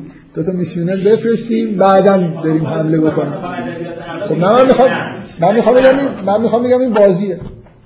یعنی زمان حمله به ایران هم بازیه. آ سر مرز نمی‌دونم دو نفر رو زدن کشتن. خب دیگه تموم شد. بچه ها بیاد بریم تا تهش مثلا تا آخر ساسانی هم بدون اینکه من مبلغ اونجا رفته باشه. بریم بکشیم نمی‌دونم برده بگیریم بعد بیایم به اعراب بگیم که دیگه برده عرب نگیرید چون من برای شما برده ایرانی آوردم. اینا اینا هم هست یعنی اینکه حرف اینه اینا بازی بوده یا واقعا اجرای مثلا احکام اسلامی بوده؟ من میگم بازی بوده. همونطوری که مسیحی ها بازی کردن. و آفریقا رو اینجوری گرفتن. هی یه دونه میسیونر فرستادن هی بعد گفتن ای اینا رو کشتن ما با صلیب گرفتن مثلا جلو رفتن. توی چیز جنگی که مثلا فرض کنید توی آمریکای لاتین شده با اون همه فاجعه و کشتارای مثلا دست جمعی خب برای چی بود؟ برای طلا بود. اینجا پر طلا بود طلا رو می‌خواستن. ولی همیشه جلوی ارتششون صلیب بود. یعنی بالاخره جنگ و حالت به نظر من حمله اعراب به ایرانم به نظر من همینجوری یعنی واقعا هم تاریخشو می‌خونه. بالاخره قدرت داشتن حمله کردن و جنگاورم بودن. یعنی یه قومی که به شدت اهل جنگه زیاد دلیل چیز نمی‌خواد در اینکه حمله بکنه. همین این حسی که توی این فتوای شافعی حس اون دورانه. که سالی یه بار اصلا خسته شدیم بریم بجنگیم مثلا. نشسته بشینیم مثلا با زنها و بچه ها در چادرها مثلا این شیر بزها رو بدوشیم خسته شدیم. یه بهانه پیدا کنیم بریم با یه عده مثلا بجنگیم. اینکه چقدر دقیقا به نظر من نکته این چقدر این کارایی که شده بازیه ظاهرش این حرفایی که ایشون می‌زنه خب آره ممکنه حالتهای واقعی پیش بیاد. داریم کار فرهنگی می‌کنیم با کمال مسالمت مثلا قرآن رو چاپ می‌کنیم میفرستیم مردم می‌خونن مسلمون میشن. فکر کنید اسلام می‌تونست اینجوری. به نظر من قلم رو به اسلام می‌تونست بزرگتر از این باشه اگه نمیجنگید. یعنی اگه درست عمل می‌کرد فرهنگی تر عمل می‌کرد الان مثلا شاید کره زمین نصف بیشترش مسلمون شده بودن. جنگیدن اینجوری که سرعت کار زیاده ولی یه جایی متوقف میشه. کیفیت که نداره. پایین یه خورده. آره به هر حال یعنی شما مثلا اگه واقعیش اینه دیگه شما قرآن چاپ کنید بفرستید مثلا مسلمونا به جای اینکه شمشیر بردارن یه آدمی یه گوتنبرگ اسلامی پیدا می‌کردن دستگاه چاپ درست می‌کرد قرآن رو به تعداد خیلی خیلی زیاد چاپ می‌کردن میفرستادن توی کشورهای دیگه تاثیر میذاشتن تاثیر میذاشتن شاید واقعا به دلیل واقعی جنگ می‌شد. یعنی اون حکومت های اونورا می‌دیدن که اینا دارن پیش میان شروع می‌کردن کشتار مثلا مسلم... کسایی که مسلمان شدن. جان؟ تبلیغ سایت ها رو فیلتر. بالاخره من فکر کنم مسلمونا باید سعی کنن که ابلاغ فرهنگی بکنن دیگه. اگه همه راه ها بسته بشه شاید مثلا ببین یه بار اینی که تو از جنگ بدت میاد یه ضربه شست نشون میدی. دو تا جایی که مثلا مراکز فیلتر کردن سایت رو میری حمله می‌کنی می‌گیری. فیلترها رو میشکنی باز می‌کنی. ببینی اونا چیکار می‌کنن. شاید ادب شدن. یه بار اینکه به محض اینکه یه سایت فیلتر کردن میگه خب دیگه تموم شد. وسایلتون رو بیارید دیگه کتابا رو بذارید کنار شمشیرها رو در بیارید. اینه که اتفاقی که توی تاریخ افتاده به نظر من این فرمیه. یعنی بهانه می‌خوایم که بجنگیم. یه مسلمون رو شایعه شده که یه مسلمون رو در مرزهای ایران گرفتن یه نفر مسلمون شده کشتنش دیگه تموم شد دیگه. به ما پیغمبر یه روز گفته بود که اینجوری شد می‌تونید مثلا بجنگید دیگه بریم حالا. و بعد این سنت بشه که مسلمون ها اصولا می‌تونن سالی یه بار فتوا حتی اینه که سالی یه بار بدونه این بهانه ها واجبه جهاد کردن. این ورای حتی این بازی های نمی‌دونم میسیونر فرستادن و این حرف هست. من معمولا یه بحث فرعی مطرح می‌کنم هی ابراز نارضایتی می‌کنم که طول کشید و اینا. مثلا امروز رو اومدم گفتم که به غیر از اینکه هر جور شده آخرش آیه های سوره بقره اینا رو بخونم براتون ولی فکر می‌کنم که این مسائل مسائل مهمیه. ما مخصوصا تو دورانی داریم زندگی می‌کنیم که تکلیفمون رو با این نوع احکامی که در اهل سنت وجود داره در بعضی از شیعیان هم تایید کردن و تاریخی که در اسلام به وجود آورده تکلیفمون رو باید روشن کنیم. برای اینکه به نظر می‌رسه بعضی از مسلمونا به شدت دارن به همین چیزا دوباره می‌خوان عمل بکنن. یعنی حس می‌کنن که باید با شمشیر مثلا جلوی نمی‌دونم کفار وایستن و از این بحث. بفرمایید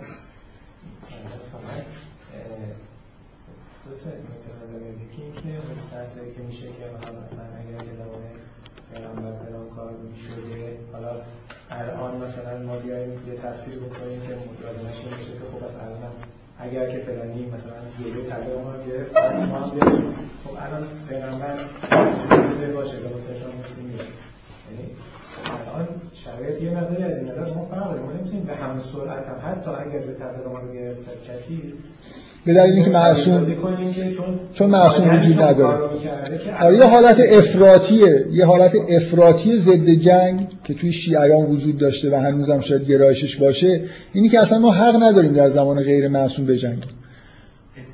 من من اینو نمیگم ادعای بجنگیم. به جای هم مثلا حد اکثرش این که حق دفاع از خودمون می‌دونیم من منظورم این نبود. من خواستم بگم که این مسئله به هر حال توجه داشت. یعنی اینکه شاید ببینید بودن یا نبودن معصوم فقط به نظر من نکتهش اینه.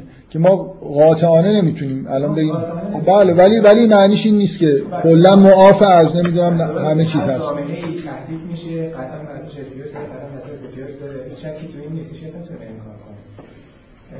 این بحثی که شما راجع به اینکه وجود یه پایگاه و اینا که گفتیم خب من خیلی بحث جالبیه. به هر حال هر دینی یه پایگاهی می‌خواد به شما آقا اون این تیکه.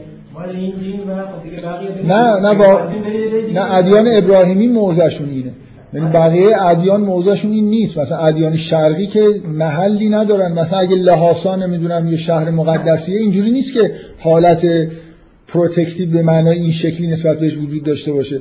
یهودی ها نسبت به اورشلیم و مسلمان ها نسبت به مکه وظایفی دارن. وظایف دینی دارن. یعنی مسلمان ها باید از این محدوده حفاظت بکنن. و مسلمان ها به اینکه اونا دارن روشنی و یهود بکنن نباید خیلی اعتراض بکنن. چون اونا مکه رو خب اونا روشنی داشته باشن خب؟ خب من همیشه ابراز تردید کردم. بارها ابراز تردید کردم که آیا اینجوری هست یا نیست. تردید از این جهتی که آیا با وقتی معبد رو در قرآن ما می‌خونیم که به مجازات در واقع کاری که اونا کردن تخریب شد. آیا کلا ماجرای اورشلیم تموم شده است از نظر خداوند؟ و بنابراین یهودیا بی خودی دارن حساسیت نشون میدن نسبت بهش. می‌دونید تردیدا اینجوریه ولی آره یه احتمال خوبی وجود داره که ما خودمون به عنوان افراد دینی و مسلمان اینجوری نگاه کنیم که اونا اورشلیم چون مثل کعبه است براشون حق دفاع ازش دارن و این حرفا. یعنی ما چون این طرف خب شاید اون طرف نه ببینید من دارم میگم که من دارم میگم که قرآن قرآن نسبت به این مسئله چی میگه؟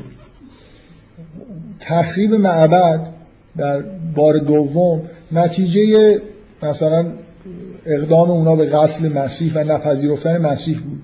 بنابراین یه جوری یه بار یه بار معبد تخریب شد و خداوند میگه ما دوباره شما رو برگردوندیم الان یهودیایی که مخالف برگشته به اورشلیم هستن برای اینکه میگن که اتفاقی نیفتاده که خداوند که ما رو برنگردونده. با یه سری بازی سیاسی برگشتیم. ببینید بحث اینه که آیا الان زمانیه که مثلا اونا چون موحد شدن اونا میگن چون خیلی در زمان جنگ جهانی دوم زج کشیدیم و هولوکاست شد و این حرفا خدا گناه های ما رو بخشیده داریم برمیگردیم. من می‌خوام بگم الان خداوند اونا رو برگردونده اونجا. یه عده از های خیلی خیلی متدین مخالف بازگشت به اورشلیمن برای اینکه میگن که این چیز این مصنوعی سیاست بازیه مثلا داریم برمیگردیم. و باید مثلا مسیح بیاد ظهور بکنه و ما رو برگردونه به معبد و بازسازی بکنه. ولی خب یه موضوع هم همینه دیگه. یه موضوع یه موضوع اینه که اونجا کعبه اوناست و باید ازش دفاع بکنن. باید مثلا فرض کنید که مثلا حرمت اونجا رو داشته باشن و این حرفا. من من تردید دارم که کدوم این مواضع از نظر مسلمان درسته و اینو همیشه گفتم. از یه جهاتی که نگاه می‌کنید مثلا من نمی‌دونم جلسه قبل اشاره کردم به این موضوع یا نه که یه بار همین بحث اولین بار که تو کلاس گفتم شاید توی سوره اسراء یا بعد از اون حرفایی که زده بودم یکی از دانشجوها پرسید که چجوری گناهان یه قوم پاک میشه؟ یه قومی یه گناهایی کردن معبد تخریب شد.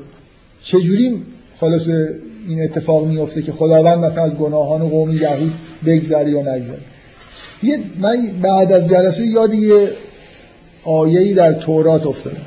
که میگه که خداوند میگه که شما به بنی اسرائیل میگه اگه گناهی بکنی من تا هفت نسل به اصطلاح فرزندان شما رو برای خاطر این گناه مجازات می‌کنم. یعنی اثر این گناه تا هفت نسل توی نسلتون باقی میمونه. ممکنه مریض بشن یه بلایی سرشون بیاد برای خاطر گناهی که یه نفر در اجداد انجام داده. ولی اگه کار خوبی انجام بدی تا پایان مثلا تا قیامت نسلتون رو ازش برخوردار می‌کنه این آیه یه جوری میگه که این کارهای بدی که انگار یه آدمایی می‌کنن خداوند تا هفت نسل اثرش باقی یعنی اگه تا هفت نسل گذشت یه عده خواستن مسیح رو بکشن. اینجوری نیست که تا قیامت این گناهی که مثلا اونا کردن گردن بنی اسرائیل بمونه. بعد از یه مدت ممکنه پاک شده حساب بشه. لازم هم نیست که بیان توبه کنن از گناه اجداد خودشون. اون مجازات هایی که مقرر شده ممکنه بعد از مدتی از بین بره.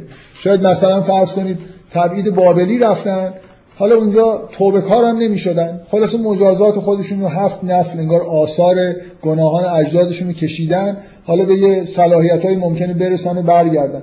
بالاخره من کلا این ماجرا تو ذهن خودم جای تردیده و چندین بار تا حالا گفتم. که این موضعی که شما میگید درسته یا آیا مسلمان ها باید برای یهودی ها نسبت به حرمت اورشلیم حق قائل باشن یا نه؟ اینکه آیا ما کار خوبی کردیم رفتیم اونجا وسط خلفا؟ کار خوبی کردن رفتن وسط حرم اونا مسجد درست کردن؟ این, این مسئله مستقل نیست. یعنی الان اگه یه نفر بیاد ساختمون تجاری کعبه رو خراب کنه اونجا ساختمون تجاری بسازن خب ما همه ما وظیفمون رو بریم ساختمون تجاری منفجرش کنیم.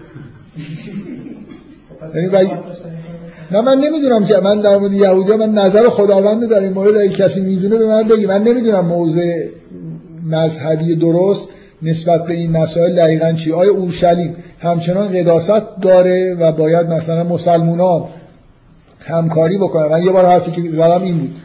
کوروش به عنوان یه مثلا عبد صالح خدا ملهم از خداوند اینطوری که در تورات اومده. حالا با یه درصدی از احتمال تحریف. رفته یهودی رو از بابل از اسارت بابلی نجات داده و کمکشون کرده که معبد رو بازسازی کنه. آیا مسلمونا زمانی که رفتن اورشلیم باید این کارو می‌کردن؟ اسلامیش این بود که معبد رو برای یهودی ها بازسازی بکنن بگن بیاید شما عبادت های خودتون رو به درستی اینجا انجام بدید. عبادت رو تشویق کنن. در زن حالا که اونا مسلمون نشدن لاقل به مثلا فرض کنید حج خودشون رو انجام بدن. یا نه. اصلا اورشلیم دیگه قداستی نداره نسخ شده و قداستش مثلا مثل اینکه دیگه پایان گرفته و ما هیچ چیزی نداریم نسبت به اینکه آره ولی اینکه آره به این من موضع شما چیه؟ من برام ابهام وجود داره که کدوم بازم این چیزی که شما میگید باشه این مجوز نمیده که ما خراب کنیم مسجدش آره. چرا دیگه؟ چرا می‌خوان دیگه نسخ شدنش رو رسما چیزش کنن؟ تثبیت کنن ببین من میگم حالا مثلا شما میگی کرده کرده الان یه برای ساختن دیگه. یعنی حالا تو خود کرده نیست آره من حالا که گفتید بد نیست به این اشاره کنم که این برادرای وهابی خیلی موحد ما که همه چیزو شرک می‌دونن و اینا واقعا فاجعه است که ما یه سری ساختمون تجاری بلند دور تا دور مسجد الحرام داریم که اشراف دارن به مثلا مسجد الحرام. مثلا بچه که رفتن می‌گفتن که موقعی که شما کربلا دارین طواف می‌کنی؟ آره دیده میشه. دیده آره اصلا فاجعه است واقعا. اینا, اینا جزء چیزای شرک و اینا چون تجاریه. کلا اون قسمت ها رو خیلی حساسیت انگار روش ندارن. فقط یه چیزای ظاهری یا مهر بذاره یه نفر اون آسمون به زمین میاد ولی اون ساختمونای به اون بزرگی تجاری هم هتل درست کردن. یعنی الان هتل مشرف به کعبه است. این طرف از تو پنجره مثلا ساختمون چیزی می‌تونه وایسته تماشا بکنه فیلم بر فیلم برداری بکنه. آره این اصلا به نظر من همیشه حساسیت وجود داشت. مسلمان ها نسبت به همچین چیزی حساسیت داشتن.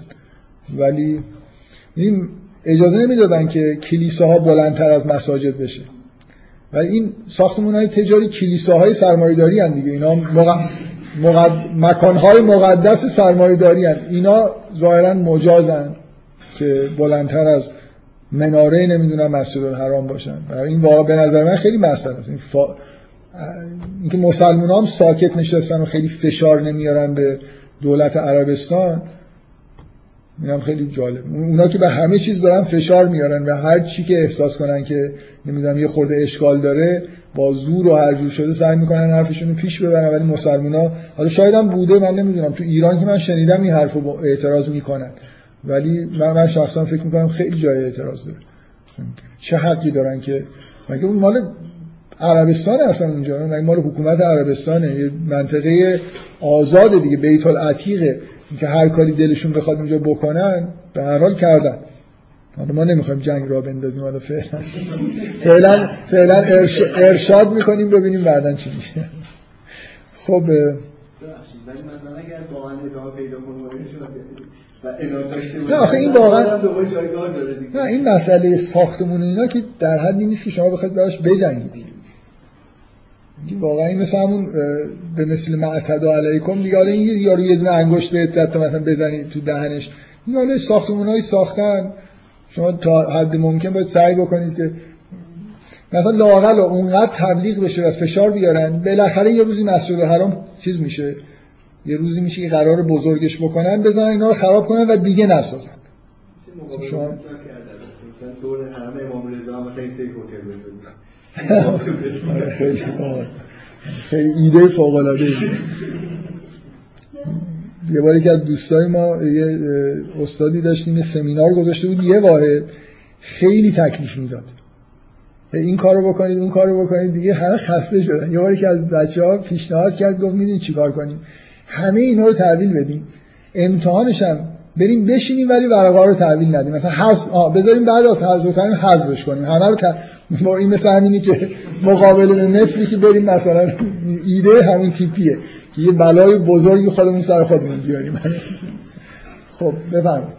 این منظورش این بود که این اعتراضای ما رو فکر نکنه ما تنبلیم ما ولی واقعیتش آره نمی‌تونستیم انجام بدیم مثلا. حالا بفرمایید.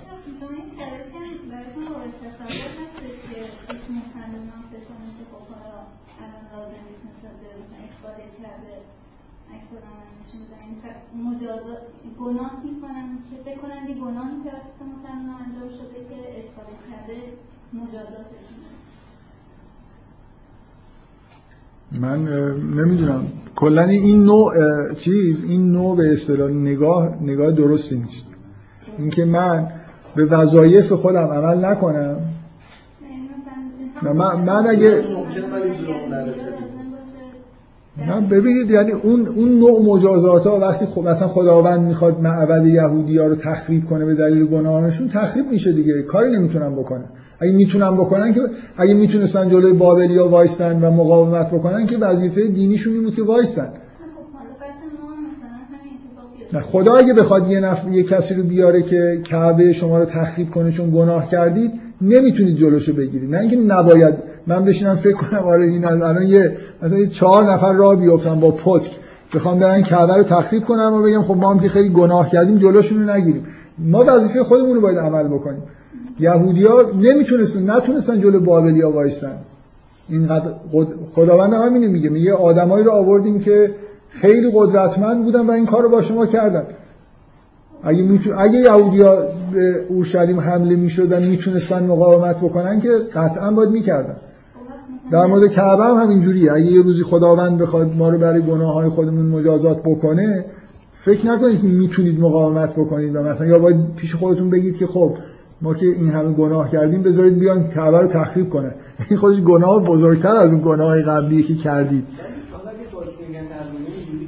واجبه در هر شرایطی این اتفاق بیفته که مثلا مکه پس گرفته بشه یا اگه مسلمان ها اگه می‌تونن مکه رو پاکسازی بکنن. اگه دوباره مثلا اونجا یکی کسی رفت بت پرستی کرد کعبه رو تخریب کرد و از این کارا کرد جزء وظایف مسلمان از اونجا حمایت بکنن دیگه. این فکر کنم از ما خواسته شد. یه بار اینی که شما میگید نمی‌تونیم بکنیم. یعنی یه نیروی قاهر قدرتمندی اومده و ما امکان مقابله نداریم. خب این یه بحث جداست. زمان اون توضیحی شده بود با مشرکین قدرت هم بود زمان بس قطعا همینجوری داره یعنی اصلا کلا ماجرا اینه دیگه. ببینید پیامبر دعوت خودش رو شروع کرده و فکر کنم در اولین لحظه ای که می‌شد اونجا رو پاکسازی بکنن پاکسازیش کردن دیگه. یعنی حرکت کردن. نه نه معاهده رو شکستن نه هیچی ولی اینجوری بود که بالاخره ببخشید من یه نکته اینجا هم یادداشت کردم ولی خیلی مورد پیش نیومد بگم. یه چیز عجیبی وجود داره. من خودم حقیقتش توجیه خیلی طبیعی براش پیدا نمی‌کنم. که چرا اهل مدینه یه دفعه اومدن به پیامبر مراجعه کردن که بیا پیش ما؟ این کلا اتفاق تاریخی خود عجیبه دیگه. پیامبر در اوج فشار توی مکه 13 سال مونده یه دفعه مثل اینکه معجزه‌ای شده باشه میگن که اوس و خزرج با همدیگه اختلاف داشتن پیغمبر برای رفع اختلاف آوردن. و اینکه می‌خواستن جلوی مکه مثل اینکه اون- اون- اونجا یه چیزی بود مرکزیتی داشت.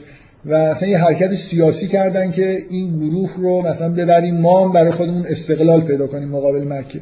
اصولا میگن که مدینه انگار دنبال شخصیت برای خودشون بودن شخصیت دینی. نمی‌تونستن با شخصیت فرهنگی مکه بین مشرکین تو عربستان مقابله بکنن و شاید حسشون این بود که اگه پیامبر رو بیارن مدینه یه جور مرکزیت برای یه دین جدید میشه و اینا همیشه به عنوان یه چیز درجه دو در مقابل مکه بودن درجه یک میشن. این یه تئوریه دیگه که چرا این کار انجام شد. و به نظر من مشکل اینجاست که اگه اینطوری بود انصار باید در مقابل تعیین قبله به عنوان مکه به عنوان قبله به شدت احساس بدی بهشون دست می‌داد و مقابله می‌کرد چون از اون لحظه معلوم شد که پایتخت باز اونجاست. و همه هوش و حواس مسلمان اینه که اونجا رو دوباره بگیرن و این حرفو. و اصلا از نظر تاریخی به نظر نمیاد همچین عکس العملی.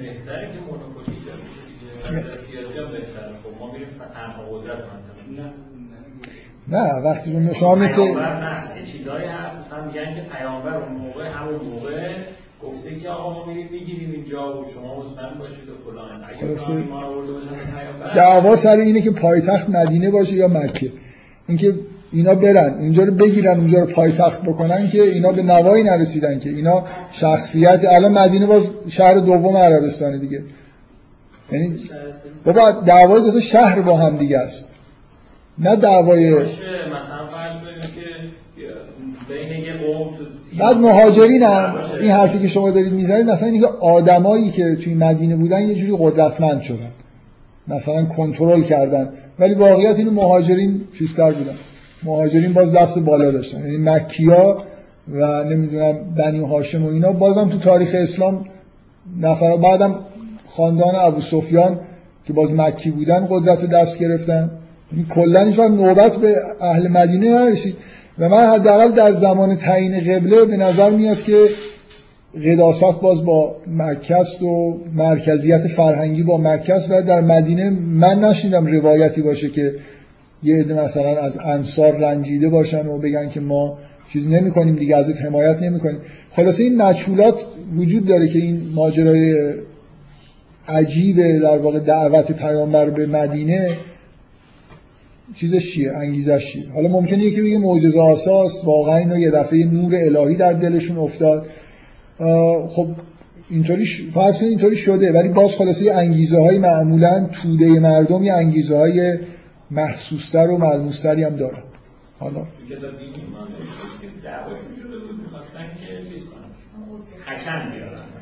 دعواشون شده بود رفتن پیغمبر آوردن بعد بین اینا با مکه دعوا با تمام جزیره العرب دعوا شد. می‌دونید یعنی معلوم بود آخر عاقبت نداره. دعوای خودشون بعد با یهودیا دعواشون شد. یعنی کلا همچین اگه دلیلش این بود که خیلی باختن. برای تازه دعوا شروع شد. و اینکه پیامبر نهایتا مدینه همراه پیامبر پیروز شد که ذره قابل پیش بینی نبود. یعنی تا دو سال مونده به آخر به نظر میومد فقط باختن. و اگه حساب کتاب کردن یه همچین حرکت اشتباهی کردن خیلی دیگه مشکل حساب کتاب کردن داشتن و نمیفهمیدن چی کار دارن می‌کنن. خیلی فکر نکنم قابل این توجیه درستی باشه. آدم بره یه کسی رو که منشأ اختلافات بیاره که بینشون حکم بشه. خب حالا یه آدم بی درد سرتر نمیشه اصلا بیابان پیدا کنم بیام به عنوان حکم مثلا ورزش کنم یه آدمی بود اتفاقا خیلی هم بی‌درد سر بود بعد می‌شد به پیامبر عبدالله بن ابی شهرت داره که سودای ریاست کل مدینه رو در سر داشت و اومدن پیامبر خرابش کرد. اون نه این اون جزء چیز بود آخه جزء یه سر دعواها بود توی خود مدینه اینجوری نبود که حکم بتونه باشه. ولی جزء مثلا بزرگترین مثل ابو سفیان در واقع مدینه بود به معنایی که قدرت داشت دیگه. من میگم جز مجهولات شما میگی توی من یه چیزیه که نمی‌فهمم واقعا انگیزه های غیر معنوی که خب واقعا خب یه نفر ممکنه بگه که اصلا یه جور مثل الهام الهی بود یه دفعه به دلشون افتاد که برن پیغمبر رو بیارن. و اگه این کار نمی‌شد نه جامعه دینی تشکیل می‌شد. می اصلا این واقعا این که هجرت مبدع تاریخه اسلام به عنوان یه دین جدید تو مدینه پایگذاری شد دیگه. تو مکه که نبود. تو مکه تو مکه وضع پیغمبر و پیروانش مثل همینی که تو قرآن می‌خونید. یه پیغمبر با چند تا پیرو خیلی صادق توی یه جمع مثلا مشرکین. و اینکه اسلام هم مثل یهودیت یعنی تونست یه جامعه تشکیل بده قبله برای خودش داشته باشه شریعت حکم فرما بشه شریعت رو اجرا کنن توی جامعه. اینا همه نتیجه هجرته یعنی جامعه اسلامی اسلام به این معنایی که ما می‌فهمیم یه دین مستقل جدید در اثر هجرت به وجود اومد. حالا می- میگم میشه توجیهات معنوی کرد ولی معمولا اینجور چیزا که به دل آدما میفته به دل دو سه نفر مثلا میفته اینکه توده مردم چطور قانع شدن و پذیرفتن حالا شاید علتش اینه توده مردم اونقدر مثلا رام بودن در مقابل رؤساشون که اگه چهار نفر تصمیم می‌گرفتن همه قبول می‌کردن. یه خورده به نظر من چیز دیگه یعنی احتیاج به جا... یه جور جامعه شناسی داره از نظر تاریخی شما برید ببینید که واقعا تو مدینه چه خبر بود که این اتفاق افتاد. احساس ضعف در بعضیا میگن که به شدت مثلا در مقابل یهودیای خود مدینه که آدمای باسواد و اینا بودن احساس ضعف وجود داشت. دوست دوست داشتن مثلا انگاری به عنوان موجودات فرهنگی اینا رو دعوت کردن. به هر حال کنجکاوی وجود داره که چه جاذبه ای وجود داشت که یه دفعه رفتن یه همچین کار عجیبی کردن. و از روز اولم پذیرفتن که اگه جنگ بشه ازت حمایت می‌کنن خب شما ممکنه اینو یه جوری هم برگردونید به خلق و خوی عرب جاهلی. که مروت مثلا براشون یعنی واقعا من بعید نمی‌دونم که اصل ماجرا این باشه که کافی به عرب بگی آقا اینا اونجا در اقلیت داره بهشون ظلم میشه که از جان و مال و همه چیزشون بگذرن. یه داستان معروفی رو من یه بار نقل کردم که خب هی میگیم عرب جاهلی و این حرفا خب خیلی مزخرفات می‌گفتن و اعتقادات ابلهانه ای داشتن. ولی یه چیزای جالبی هم توشون مثل این حالت دست و دلبازی که داشتن جالبه دیگه. برای فرهنگ ویژه‌ای داشتن که توش یه شاخصای انسانی خیلی اغراق شده ای وجود داشت. که یکیش همینه که داستان معروفی هست که یه روزی در اوج مثلا این که پیامبر تحت فشار بود و نمی‌دونم سنگ بارانش می‌کردن و این حرفا یه دفعه عربی با پسراش وارد مسجد حرام شده شمشیر کشیده. گفته هر کی مثلا به پیامبر از این به بعد من توهین کنه سر با من و خانواده منه و رسما حامی پیغمبر شد. بدون اینکه ذره اعتقاد به پیغمبر داشته باشه. فقط برای اینکه می‌دید که خب این چیه اینو مثلا اینقدر اینجا مظلوم مثلا دارید بهش ظلم می‌کنید. یه ویژگی های اینجوری در عرب بود که مثلا این چیزها رو تحمل نمی‌کردن. حالا بگذاریم. برای من الان که این سوال داشتم می‌کردن یاد این مسئله شدم افتادم که بهش اشاره کنم. بفهم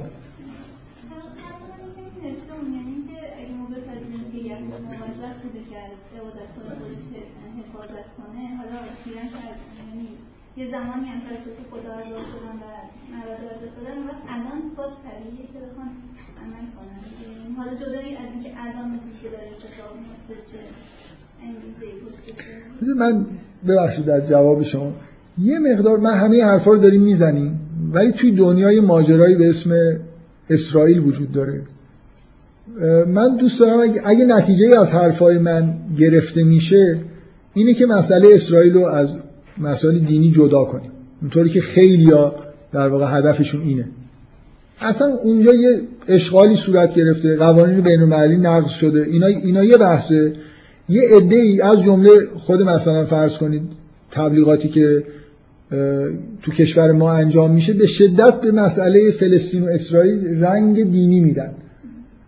اکثریت طرفدارای فلسطین در دنیا به شدت مخالف اینن که این رنگ دینی پیدا بکنه و فکر می‌کنم به نفع یهودی و من دوست دارم که اگه نتیجه می‌گیرید ببینید اینکه اسرائیل یک کشوریه که با حالت مثلا غیر قانونی اونجا تشکیل شده شما یه بار اینی که بگید که اصلا یهودیا حق دارن معبد رو داشته باشن یا نه. یه بار اینکه این اتفاقایی که اونجا افتاده اصلا اینو مسئله نمی‌دونم معبد و این حرفا نیست.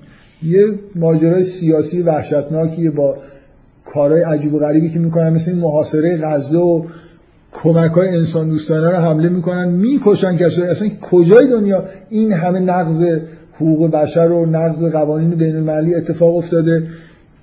می‌دونید اکثریت وتوها رو آمریکا انجام داده. برای هر قطنامه‌ای که برای اسرائیل داره تصویب میشه وتو می‌کنه.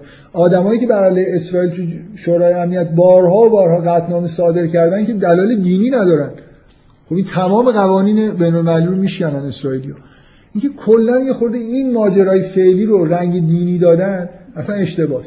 به نظر من به شدت یه مسئله سیاسیه و راه سیاسی خودشو داره و حرف اینه که حالا آیا مثلا یهودیا مالک یا حقوقی نسبت به مسجد اون به اصطلاح حرم دارن یا ندارن اون بحث جداست. یهودیا می‌تونستن بیان اونجا و عبادت های خودشون رو بکنن ولی کشور اسرائیل رو تشکیل ندن.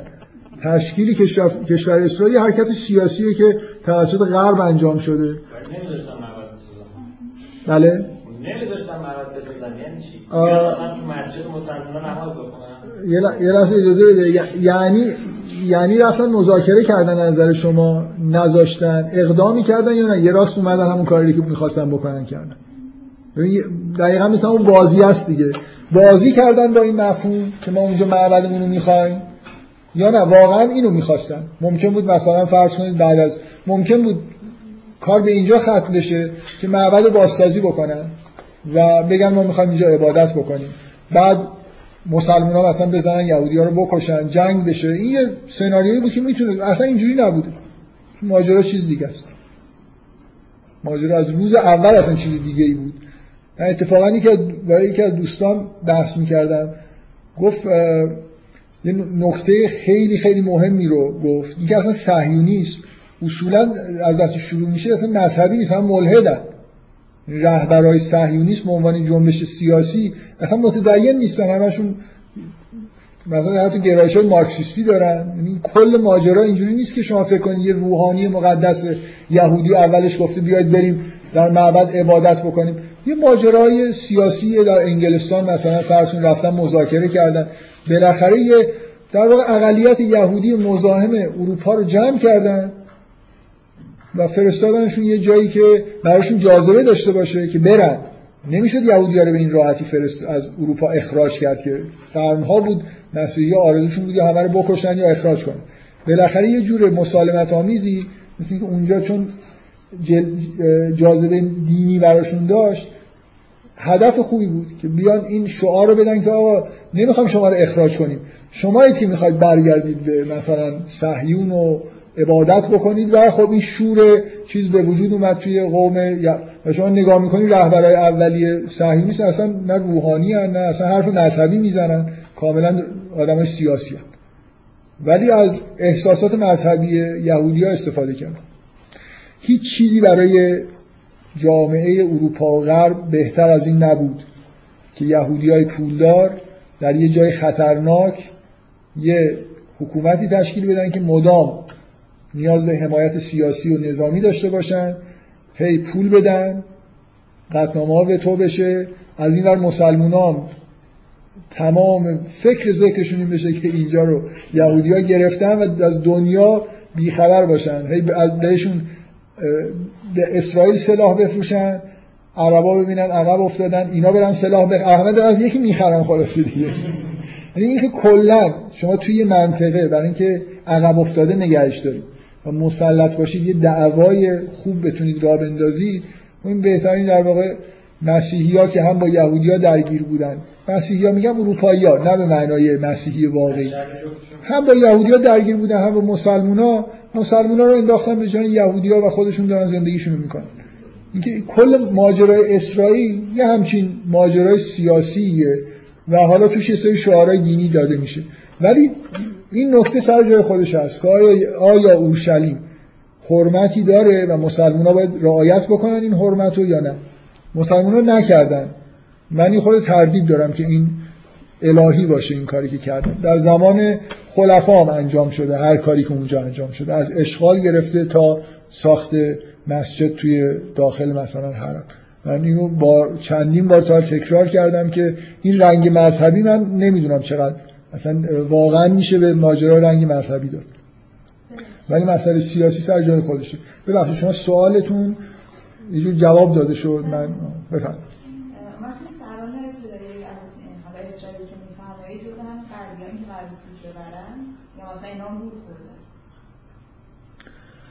منظورتون اینه که این مثلا فرض کنید سر سران اولیه یهود هم کلاه گذاشتن که شما برید این غربیه که الان دارید میگید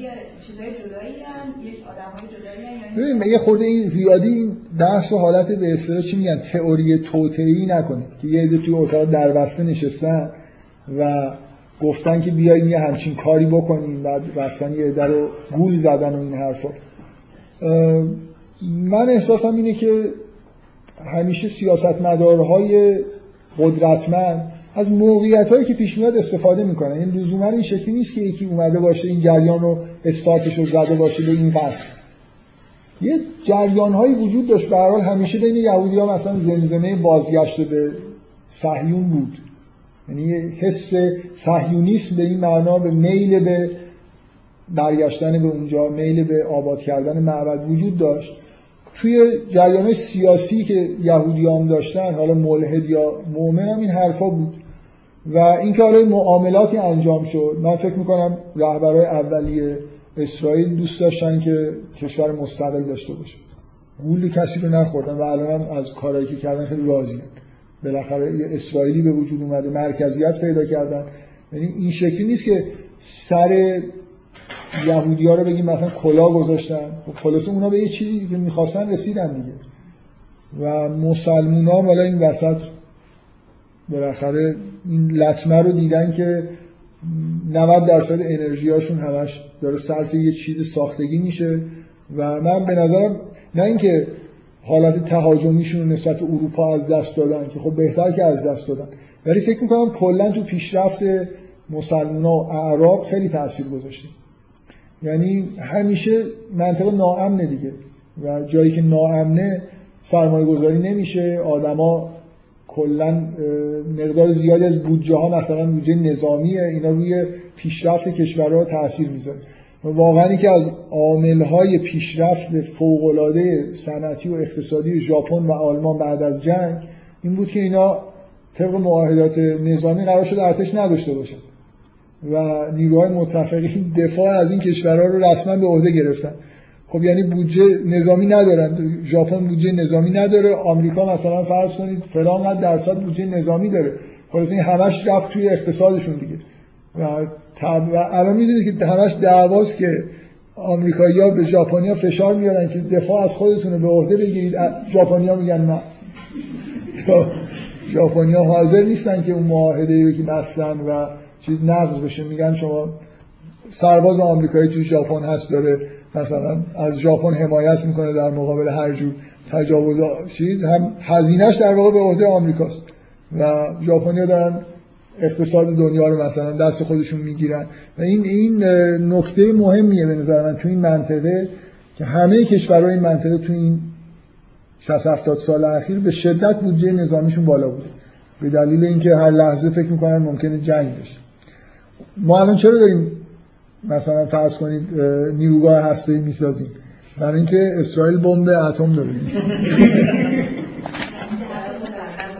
آره اون که اگه مسلح ولی به هر حال یعنی این فضای این که شما طرفتون یک کسی که سلاح هستی داره وحشتناکه دیگه. یعنی اگه پاکستان نداره الان پاکستان تنها کشور اسلامی که رسما سلاح اتمی داره و یه جوری مثلا اعراب هم بهش دلگرمن که خلاصه ممکنه یه روزی اگه اونا کاری کردن دفاع بکنه. بالاخره این وحشتناکی که مخربترین سلاح ها رو اسرائیلیا دارن و طرف مقابلشون ندارن نداره ممنوعه خیلی شدیدن اتفاقا اینا براشون ممنوعه که بخوان سلاح اتمی داشته باشن. این اینکه این ماجرا روی کشورهای اسلامی تاثیر منفی گذاشته به نظر من تو این سالا واضحه. حالا مسلمونا مشکلات داخلی خودشون هم داشتن. من برای دومین جلسه این دفعه اون دفعه قرآن نداشتم این دفعه قرآن دارم و اون کار رو انجام ندادم که یه دور آیه های حج رو مرور بکنم. ولی خب این بحثای مربوط به جهاد فکر می‌کنم بحثای مهمیه به دلیل اینکه الان چیزم به اصطلاح خیلی تو ذهن. بذارید من یه بار یه, چیزی می‌خواستم بگم که دیگه اینو نمی‌خوام ببرمش برای جلسه آینده. می‌خواستم سعی کنم این موضوع رو مطرح کنم. من واقعا یه بار نشستم فکر کردم که اگه الان یه آدم خیلی خیلی طلب به همین معنایی که الان توی دنیا هست. در جزیره العرب ظهور می‌کرد و می‌خواست جنگ نشه. می‌خواست حرفای خودشو بزنه و جنگ نشه. چی کار می‌تونست بکنه؟ یعنی من هر من هر چی فکر کردم آخرش به این نتیجه رسیدم که همین اتفاقایی که برای پیغمبر افتاد اصلا همونه دیگه. یعنی مثلا تا جای ممکن آزار و اذیتی به کسی نرسونی مثلا حرفای تحریک کننده نزنی. سعی کنی مثلا از اونجا که خیلی هم برات مقدسه اگه اذیتت می‌کنن پاشی ف... بری یه جای دیگه. هجرت بکنی. باز بیان نمی‌دونم اونجا هم اذیتت بکنن. مثلا بخوان نمی‌دونم لشکرکشی بکنن. یه جوری فضای جزیره العرب فضای به شدت جنگه و تحمل نمی‌کنن یه چیزو. همه جای دنیا اینجوری بوده. ولی شاید در جزیره العرب بدتر هم بوده. یعنی شما هر یا نباید اصلا تبلیغ بکنید یا این اتفاقا میافتاد دیگه. یعنی شما هر جوری من فکر می‌کنم که حساب بکنید که چه اقدامی می‌شد کرد که یه جوری جلوی درگیری رو بگیره با اون اعرابی که اون زمان دارن زندگی می‌کنن این فکر کنم حداقل اتفاقایی بود که می‌تونست بیفته. اینکه تا جای ممکن آدم از اونجا دورم بشه باز مثلا لشکرکشی بکنن و یه جوری خلاصه کار به درگیری نظامی برسه.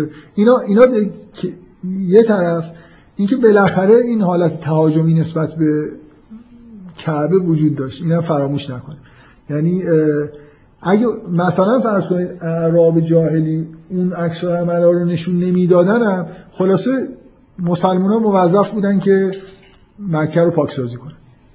همونطوری که بنی اسرائیل موظف بودن که وارد ارض مقدس بشن. و می‌خوام بگم اینجا یعنی یه یه, یه نکته تهاجمی هم وجود داشت از اول. همش هم دفاع نبود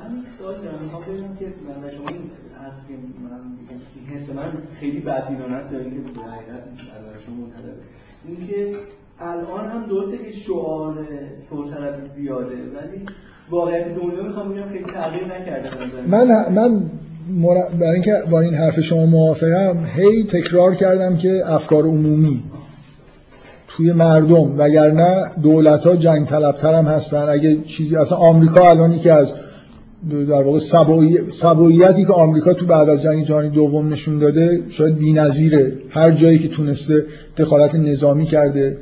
واقعا آمارای مثلا کشداری که اینا کردن. و به حال بازی من یه نکته که یادداشت کردم نگفتم. شما یه چیزی وجود داره توی دنیا یه تبلیغاتی وجود داره. مثلا فرض کنید شما از فرانسوی ببخشید خورده بیشتر از حد معمول طول کشیده. این نگهبانه امشب حالا نیومده. یا اگه اومده ناامید شده دیگه. شما مثلا از فرانسوی می‌پرسید که چرا تبلیغات مثلا حمل سمبل های مذهبی رو قانون شما تحریم کرده؟ کسی حق نداره هجاب بکنه نه برای خاطر اینکه با نفس هجاب مشکل دارن میگن که این تظاهر مذهبیه و تش برید مثلا جواب اینه که خب این اختلافات مذهبی در طول تاریخ همیشه منجر به جنگ و درگیری شده. پس بیایم مثلا تظاهرات مذهبی نداشته باشیم. یه جوری مثلا هر کسی تو دل خودش مذهبی باشه. مسخره بودن این حرف من در تایید حرف شما دارم میگم اینه که چند قرنه که همه جنگ های دنیا جنگ, جنگ های سرمایه داری. یعنی دولت های با انگیزه های سرمایه داری این ور دنیا حمله کردن مستعمره گرفتن. حتی دیگه که سالهای سال با خودشون صلیب هم نبردن. یعنی روک و راست. مثلا بیسمارک. بیسمارک آدم خیلی جالبی بود. بیسمارک می‌گفت که یه جمله زیبایی از بیسمارک به یادگار مونده. آلمانیا به قدرت بزرگ اروپا تبدیل شده بودن. مخصوصا اتفاقا در زمان خود بیسمارک. قدرت داشتن قدرت اقتصادی و نظامی داشتن. مخصوصا اقتصادشون شکوفا شده بود. ولی چون دریا نورد نبودن مستعمره نداشتن. مستعمره ها رو مثلا اول هلند و پرتغال و نمی‌دونم اسپانیا و بعدا هم انگلستان و فرانسه و اینا مستعمرات گرفته بودن. حتی بلژیک مثلا توی آفریقا مستعمره داشت. آلمانیا سرشون بیکلا مونده بود. یه جمله معروفی بیسمارک داره که خیلی نقل میشه که رسما توی محافل اروپایی اعلام می‌کرد که ما یعنی ما آلمانیا نیاز به یه جایی زیر آفتاب داریم. مستعمره می‌خوایم. یه جای شما این همه چیز گرفتید. ما مثلا یه جایی نیاز داریم که به اصطلاح زیر آفتاب مستعمریم. آفت... این بریتانیا می‌گفت که از اون جایی که آفتاب طلوع می‌کنه و غروب می‌کنه همه جا بر امپراتوری بریتانیا داره میتابه. خب یه خوردن بذارید به یه جسمت آلمانی هم بتابه. در واقع حرفشون این بود که یا می‌دید یا می‌گیریم دیگه حالا. اینکه یه روزی شما 300 سال پیش زورتون زیاد بود یا دریا نورد بودید رفتید یه جایی رو گرفتید حالا بدید یه مقدار مثلا سهم ما رو بدید. ما اقتصادمون شکوفا شده معدن می‌خوایم.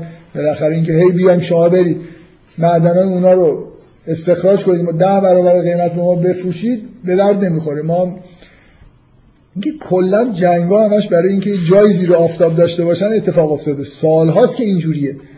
بنابراین اگه قرار نمادهایی مثلا ممنوع بشه که جنگ را نیافته مثلا آرم کوکاکولا رو ممنوع کنن. این آرمای تبلیغاتی رو بگن. مذهب دیگه قرن هاست که جنگ را انداخته اینکه این کاملا این حالت شوخی داره که آدما حجاب نکنن برای اینکه جنگ میشه. واقعا چند سالی که دیگه اینجور جنگ ما نداشتیم. تو اروپا که اینجور جنگ نداشتیم از زمان انقلاب فرانسه به اینور اصولا همش برای خاطر اینکه جای زیر آفتاب پیدا کنن یا نمی‌دونم اون معدنه مال اون ور نیست. فرانسه با آلمان میجنگه برای اینکه اون منطقه مرزی مشکوک توش معدنهای خوبی هست. همش برای این چیزا جنگیدن دیگه. اینا رو نمادهای سرمایه‌داری رو میگم که ممنوع بکنن. بذارن اتفاقا مردم نمادهای دینی خودشون رو داشته باشن. این خلاص با است که این خود نظام های سرمایه‌داری این قوانین رو می‌خوام بگم اصلا تصویر ما نیست. کسی به سرمایه‌داری نگه که تو, تو جنگ را میندازی. و این شیوه مثلا تولید و نمی‌دونم فرهنگ حاصل از اینه که منجر به جنگ این همه جنگای وحشتناک شده. جنگ جهانی اول و دوم مذهبی بوده تو اروپا. یعنی مثلا آلمانی حرف مذهبی همشون تقریبا طرفین این جنگ ها اصلا کلا کاری به کار مذهب نداشتن. به غیر از توی ایتالیا. تو ایتالیا. اون نوع فاشیسم خاصی که توی ایتالیا بود با مذهب خیلی سر و کار داشت بگذاریم ببخشید من برای دومین بار این آیه ها رو نخوندم آخرش. بحث دیگه کردم. برید بگیرید